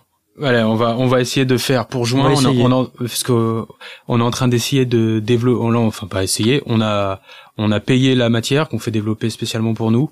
Donc euh, ça, ça va être fait. On a notre notre modèle notre modèle est terminé. Le modélisme est fait. Donc euh, pas la pièce est patronnée, cahier technique est fait. Donc on va pouvoir le passer aux ateliers. Donc on a fait toutes ces parties là. Ouais. Donc okay. pli. Ouais. Bah oui, de toute façon, on sait bien qu'il peut y avoir des, des imprévus. Voilà, c'est c'est normal. Oui, puis en hein, plus, on a, votre échelle. sur cette pièce-là, on a légèrement, légèrement modifié le, le, le patron. Mm-hmm. Pas, pas grand chose, mais voilà, il y a quelques détails qui ont changé, donc euh, de toute façon, on aura besoin de, de proto, puis ne serait-ce que pour voir comment la, la, la matière va réagir ouais, clair. Euh, au lavage et tout ça. Ouais. Euh, alors, est-ce qu'il y a d'autres comme questions? Je vais pas toutes les faire parce qu'on a quand même quelques-unes, mais euh, essayer de faire quelques... des questions qui se ressemblent pas. Alors, euh, ça c'est pour Boras à mon avis. Du Borali avec un style casual chic, comment on fait Porte d'entrée du street workwear Point d'interrogation. Donc bah, bah j'imagine que c'est porter la Noragi et eh bah ouais, ouais. on peut enfin casual, casual chic ça veut plus dire grand chose je pense de nos jours mais en gros c'est un, un, style un peu plus classique bah tu peux le porter avec euh, un chino un chino beige une petite chemise euh, Oxford blanche par exemple tu mets la Noragi par dessus et et tu vas porter euh, soit une paire euh, soit une paire de brogues soit même une petite paire de, de sneakers minimalistes c'est pas le style street héritage mais tu vas pouvoir la porter t'approprier cette pièce dans un style euh, un peu classique. Donc voilà c'est c'est une piste à partir en fait elle peut remplacer n'importe quelle veste en jean ou ou work jacket par exemple dans un style très classique. Mmh. d'ailleurs pour dire un peu les vas-y pour pardon. Euh, en fait, quand on a fait le, le shooting pour le pour, euh, l'article, on a, enfin moi j'avais préparé un, un, look comme ça justement un peu casu chic et bon malheureusement on a un peu foiré les photos, donc on n'a pas pu les mettre dans l'article, mais on va refaire un article euh, avec différents looks. Et on va le on va le re-shooter, mais euh, justement on voulait montrer que bah on peut la porter vraiment dans une dans une tenue un peu un peu classe entre guillemets quoi. Ouais, bah, au final, la Noragi, c'est une pièce qui est, qui est souvent euh, considérée comme difficile à porter, alors que pas, pas vraiment. Enfin, si tu, tu l'apprivoises, le truc, assez, euh, tu peux, tu peux l'adapter à plein de trucs et ça s'adapte dans plein de styles. Donc, euh, donc voilà, mais il n'y a pas trop de prise de tête à avoir, à mon avis, pour, surtout pour, la, pour ce. Surtout que là, on est, on est sur un denim brut. C'est quand même une couleur très facile à placer, donc puis c'est pas c'est pas quelque chose de choquant visuellement, donc je pense oui on peut la placer très facilement. Puis c'est, puis après on arrête là parce que c'est que c'est un design pensé aussi pour. Il est occidentalisé, c'est pas, c'est pas, on n'a pas l'impression que la Noragi elle sort d'un champ japonais d'il y a 200 ans, tu vois. Ouais. Pour faire le coton de, de samouraï. Euh, du coup là c'est une question, euh, enfin je sais pas, je sais pas si c'est vraiment une question, c'est en deux parties. Euh, quel regard porte Julien sur son chemin depuis ses débuts sur le forum BG au stylisme d'une pièce aussi aboutie? Il m'impressionne par son parcours. Euh, si c'est juste par rapport à la, à la pièce. Bah euh, ouais, comment euh, je pense que depuis le début, genre tu t'es tu t'as commencé à t'intéresser à la sable jusqu'à bah, faire une marque quoi, genre. Parle-nous de ton enfant, Julien. Ouais. Comment on peut Bah là, le problème c'est qu'on est un peu pris par le temps, donc je vais pas raconter tout, toute ma vie. Euh, après, bah c'est c'est clair que quand j'ai commencé à m'intéresser aux vêtements, je je pensais pas en arriver là. C'était vraiment euh, j'avais envie juste de enfin voilà d'arrêter d'être flingué comme un clodo quoi et et, euh, et, ça m'a pris beaucoup de temps en fait. Euh, je suis passé un peu par différents styles euh, bah, voilà c'est quand on débute on est toujours un peu euh, on est un peu paumé donc on cherche plein de trucs on essaye plein de trucs on achète plein de vêtements euh, qui en fait euh, sont tout pourris pour nous qui nous vont pas. Jusqu'à bah, jusqu'à ce qu'on trouve un peu le style qui qui, qui nous parle quoi. Et, euh, bon, moi, c'est, il se trouve que ce qui me parle, c'est plus, euh, c'est les trucs un peu héritage, un peu workwear, un peu military. Donc, euh, c'est vrai que c'était bah, des styles finalement qui sont euh, assez proches de, de, de, ce que Boras aime, même si non, à la base, j'étais plus, euh, j'étais plus fité moi. Et euh, donc finalement, c'était pas, c'était pas totalement illogique qu'on, qu'on se retrouve, qu'on se retrouve là-dessus, quoi. Et, euh, et, voilà. Après, euh, bah, le, le, cheminement vers la marque, on, en a déjà parlé, donc je vais pas, je vais pas, je vais pas en, reparler. Mais euh, euh, oui, le chemin a été long, mais c'est, mais intéressant. Il était okay. beau. Ouais. Bon, on a une question un peu technique, mais je sais, euh, pourquoi avoir travaillé avec du tissu deadstock? Bah, en, fait, en fait, avec du tissu deadstock? En fait, c'est pas du deadstock, c'est juste qu'il y avait plus de stock. Ouais, c'est des fins de stock en fait c'est c'est un choix différent. J'ai peut-être utilisé des stocks à un moment de manière euh, peut-être un peu un peu galvaudée, mais c'était des fins de stock et on, on pouvait pas relancer pour nous. Mais c'est des fins de stock et en fait ce que, je pense et après c'est que les japonais nous l'ont un peu mis à l'envers. Je veux pas diffamer mais ils nous ils nous l'entendront pas. Mais je pense vraiment que c'était des rouleaux qui traînaient par là et que on a eu la chance de tomber dessus, mais qui nous ont un peu pipoté sur les matières pour nous appâter. Donc ah euh, je pense que c'était hmm. du stock dissimulé, tu vois. Et euh, ils en relanceront peut-être un jour a un gros client passe par là, mais en tout cas on a récupéré ce qui était des chutes parce que on a récupéré deux bouts de rouleau au final. Mais bon, ça je vous l'avais épargné dans l'article parce que c'était, je voulais pas que ça fasse trop on gueule contre eux parce qu'on était content quand même. euh, alors on va enchaîner. On, a encore, bon, je prendre encore, encore deux trois questions puis on va arrêter parce que je pense qu'on a, on a fait encore, on a fait le tour. Euh, quelle autre pièce à venir? Peut-être un peu différente de ce que vous allez faire en termes de Noragi tout, peut-être une autre chose. Ouais, bah le jean Borali. Ouais. Donc euh, qui sera basé sur le jean que je porte depuis des années des années sur le blog, certains coupes que je retravaillais moi-même avec ma mère et euh, on a développé euh, notre jean par rapport à ça et ça va être une enfin vraiment c'est le truc que j'attends le plus en vrai parce que ça fait dix ans plus de dix ans que je rêve de d'avoir mon propre jean. Donc Julien a été chaud aussi, donc il y aura ça. Et plus plus proche, on a développé une pièce qu'on a appelée l'intercollar, et je peux pas en dire plus, mais derrière son air un peu simple de protéger euh, sous une parka, elle cache différentes façons d'être portée et surtout elle sert vraiment à quelque chose. Donc euh, c'est la prochaine étape. Il y aura des très bonnes matières. Ouais. Ça tease. euh, alors, comment vous voyez l'évolution de Barley sur le moyen terme, donc euh, genre 4-5 ans? Et il met bravo aussi pour le travail. Bah, merci à ce monsieur. Honnêtement, on, on est encore dans la phase où on avance à vue on n'a pas planifié comme tous les vrais qu'un business plan et tout, donc euh, va rapidement falloir quand même réfléchir à tout ça de manière, euh, on va dire, plus structurée. Mais en tout cas, pour l'instant, on réinvestit tout ce qu'on gagne, on le réinvestit dans dans, dans Borali pour créer de nouvelles choses. Et le but, c'est c'est d'ici deux ans d'avoir d'avoir de quoi pouvoir pour Julien passer en salarié et, euh, et faire grossir la marque, euh, recruter, euh, travailler avec un alternant modéliste pour développer toutes nos pièces nous-mêmes. Ce qu'on veut en fait, c'est installer à, plus de 5 ans, tu vois, on, ce qu'on voudrait, c'est que Borali ce soit une vraie marque créative française qui développe toutes ses pièces elle-même et euh, qui est ce que j'expliquais dans, qui est pas une marque ou qui fait fabrique, qui prend, qui pioche dans des patrons de d'ateliers d'usine. On veut être une marque ultra créative, mais en même temps digitale avec cette flexibilité là et continuer à s'éclater. Et on cherche pas à devenir euh, la marque qui remplacera toutes les autres, mais simplement kiffer, faire kiffer les gens et arriver à vivre de notre passion. C'est le rêve. Euh, c'est déjà très bien. C'est hein. le rêve. C'est clair. Alors, on a une autre question. Est-ce que vous avez géré à distance à cause des thunes ou euh, thunes temps, et il y a les deux, ou euh, à cause du Covid? Mais c'était plus. Euh, c'était la distance aussi. Enfin, je, vous n'alliez pas aller forcément au Japon pour gérer toute la prod. J'imagine c'est ça la question. On n'a pas l'argent. Ouais, déjà c'est hyper euh, compliqué. Le, ou alors il faut qu'on vende la Noragi 450 euros pièce et euh, là on peut on peut faire les on peut faire les les comment dire on peut on peut faire les rois tu vois ouais.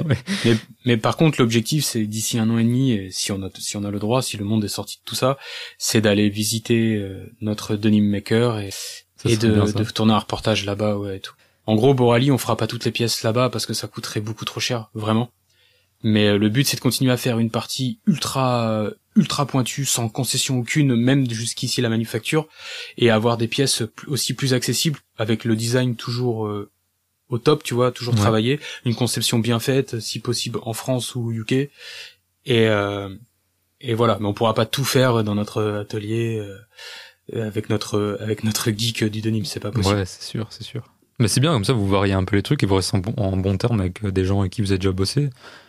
Et ça c'est cool. De toute façon, vous n'allez pas faire des pièces en denim à chaque fois, donc voilà. Exactement. Et on va terminer sur une dernière question. Un prono sur le timing du sold out.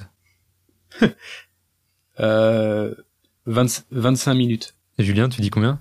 Euh, Moi, je, je sais qu'il y a très peu de pièces et je sais qu'il y a beaucoup de gens qui sont euh, qui l'attendent vraiment. Donc moi, je, je vais être optimiste hein, et je vais dire peut-être 10 minutes. Ouais, moi je suis plus comme ça aussi, je pense. Peut-être moins. On verra, on verra, on verra ça demain du coup. Et vous, bah, vous l'aurez déjà vu, ceux qui nous écoutent, euh, vous l'aurez déjà vu à ce moment-là. Donc voilà, on va terminer là-dessus, je pense. C'était très cool de vous avoir en tout cas. Ouais, merci. Bah merci, ouais. Et euh, voilà, je crois qu'on a perdu Rem, c'est qui commence à fatiguer là. Ah, il est là, il est là, mais il fatigue. bon, on va terminer là-dessus. En tout cas, c'était très cool de vous avoir les mecs. Et euh, vous parliez de, votre projet, et puis voilà, avec avec transparence, voilà, authenticité, comme on vous connaît. Et donc c'était super sympa. Donc voilà, moi je trouvais, j'ai passé un super moment en tout cas à écouter euh, toute votre histoire et tout. Donc, euh, très bien. À refaire quand vous aurez euh, de, de, de nouveaux trucs. Bah merci, merci à, à, vous. Ouais, bien sûr. Et puis il faudra qu'on invite d'autres bah, personnes. Ouais, ouais. Faudrait qu'on invite d'autres personnes. C'est vrai que là, c'était la première fois qu'on a invité quelqu'un d'extérieur entre guillemets au podcast. Mais euh, ouais, on faudra qu'on réfléchisse à inviter des gens qu'on apprécie et qui qui font des, des choses intéressantes. Donc carrément. Ok, bah écoute, c'était cool. Un, dernier petit truc. Euh, nos auditeurs auditrices, si jamais vous avez envie de voir euh, le fondateur d'une marque ou quelqu'un en particulier de, de passer qu'on pourrait inviter sur le podcast, ne pas hésiter. Là, on a un peu amené le truc avec euh, quelqu'un de la famille, mais ce sera avec plaisir d'inviter une personnalité, euh, un créateur. Donc n'hésitez pas et on essaiera de se démener pour. Carrément, ouais, carrément. Donc s'il y a des gens qui sont aussi même des créateurs qui sont intéressés, bah on peut on peut y réfléchir et voilà et, et arranger quelque chose et faire un truc cool. Donc voilà. Bon, sur ce, je vous dis au revoir et à la prochaine. Ça roule. Salut tout le monde. Et good luck pour le drop. Ouais, carrément. Ouais, merci. On, va good luck à moi pour réussir à choper. Ça va aller. J'espère. Allez, bye bye. À bientôt. Ciao, salut, merci. Salut. salut les gars. Ciao.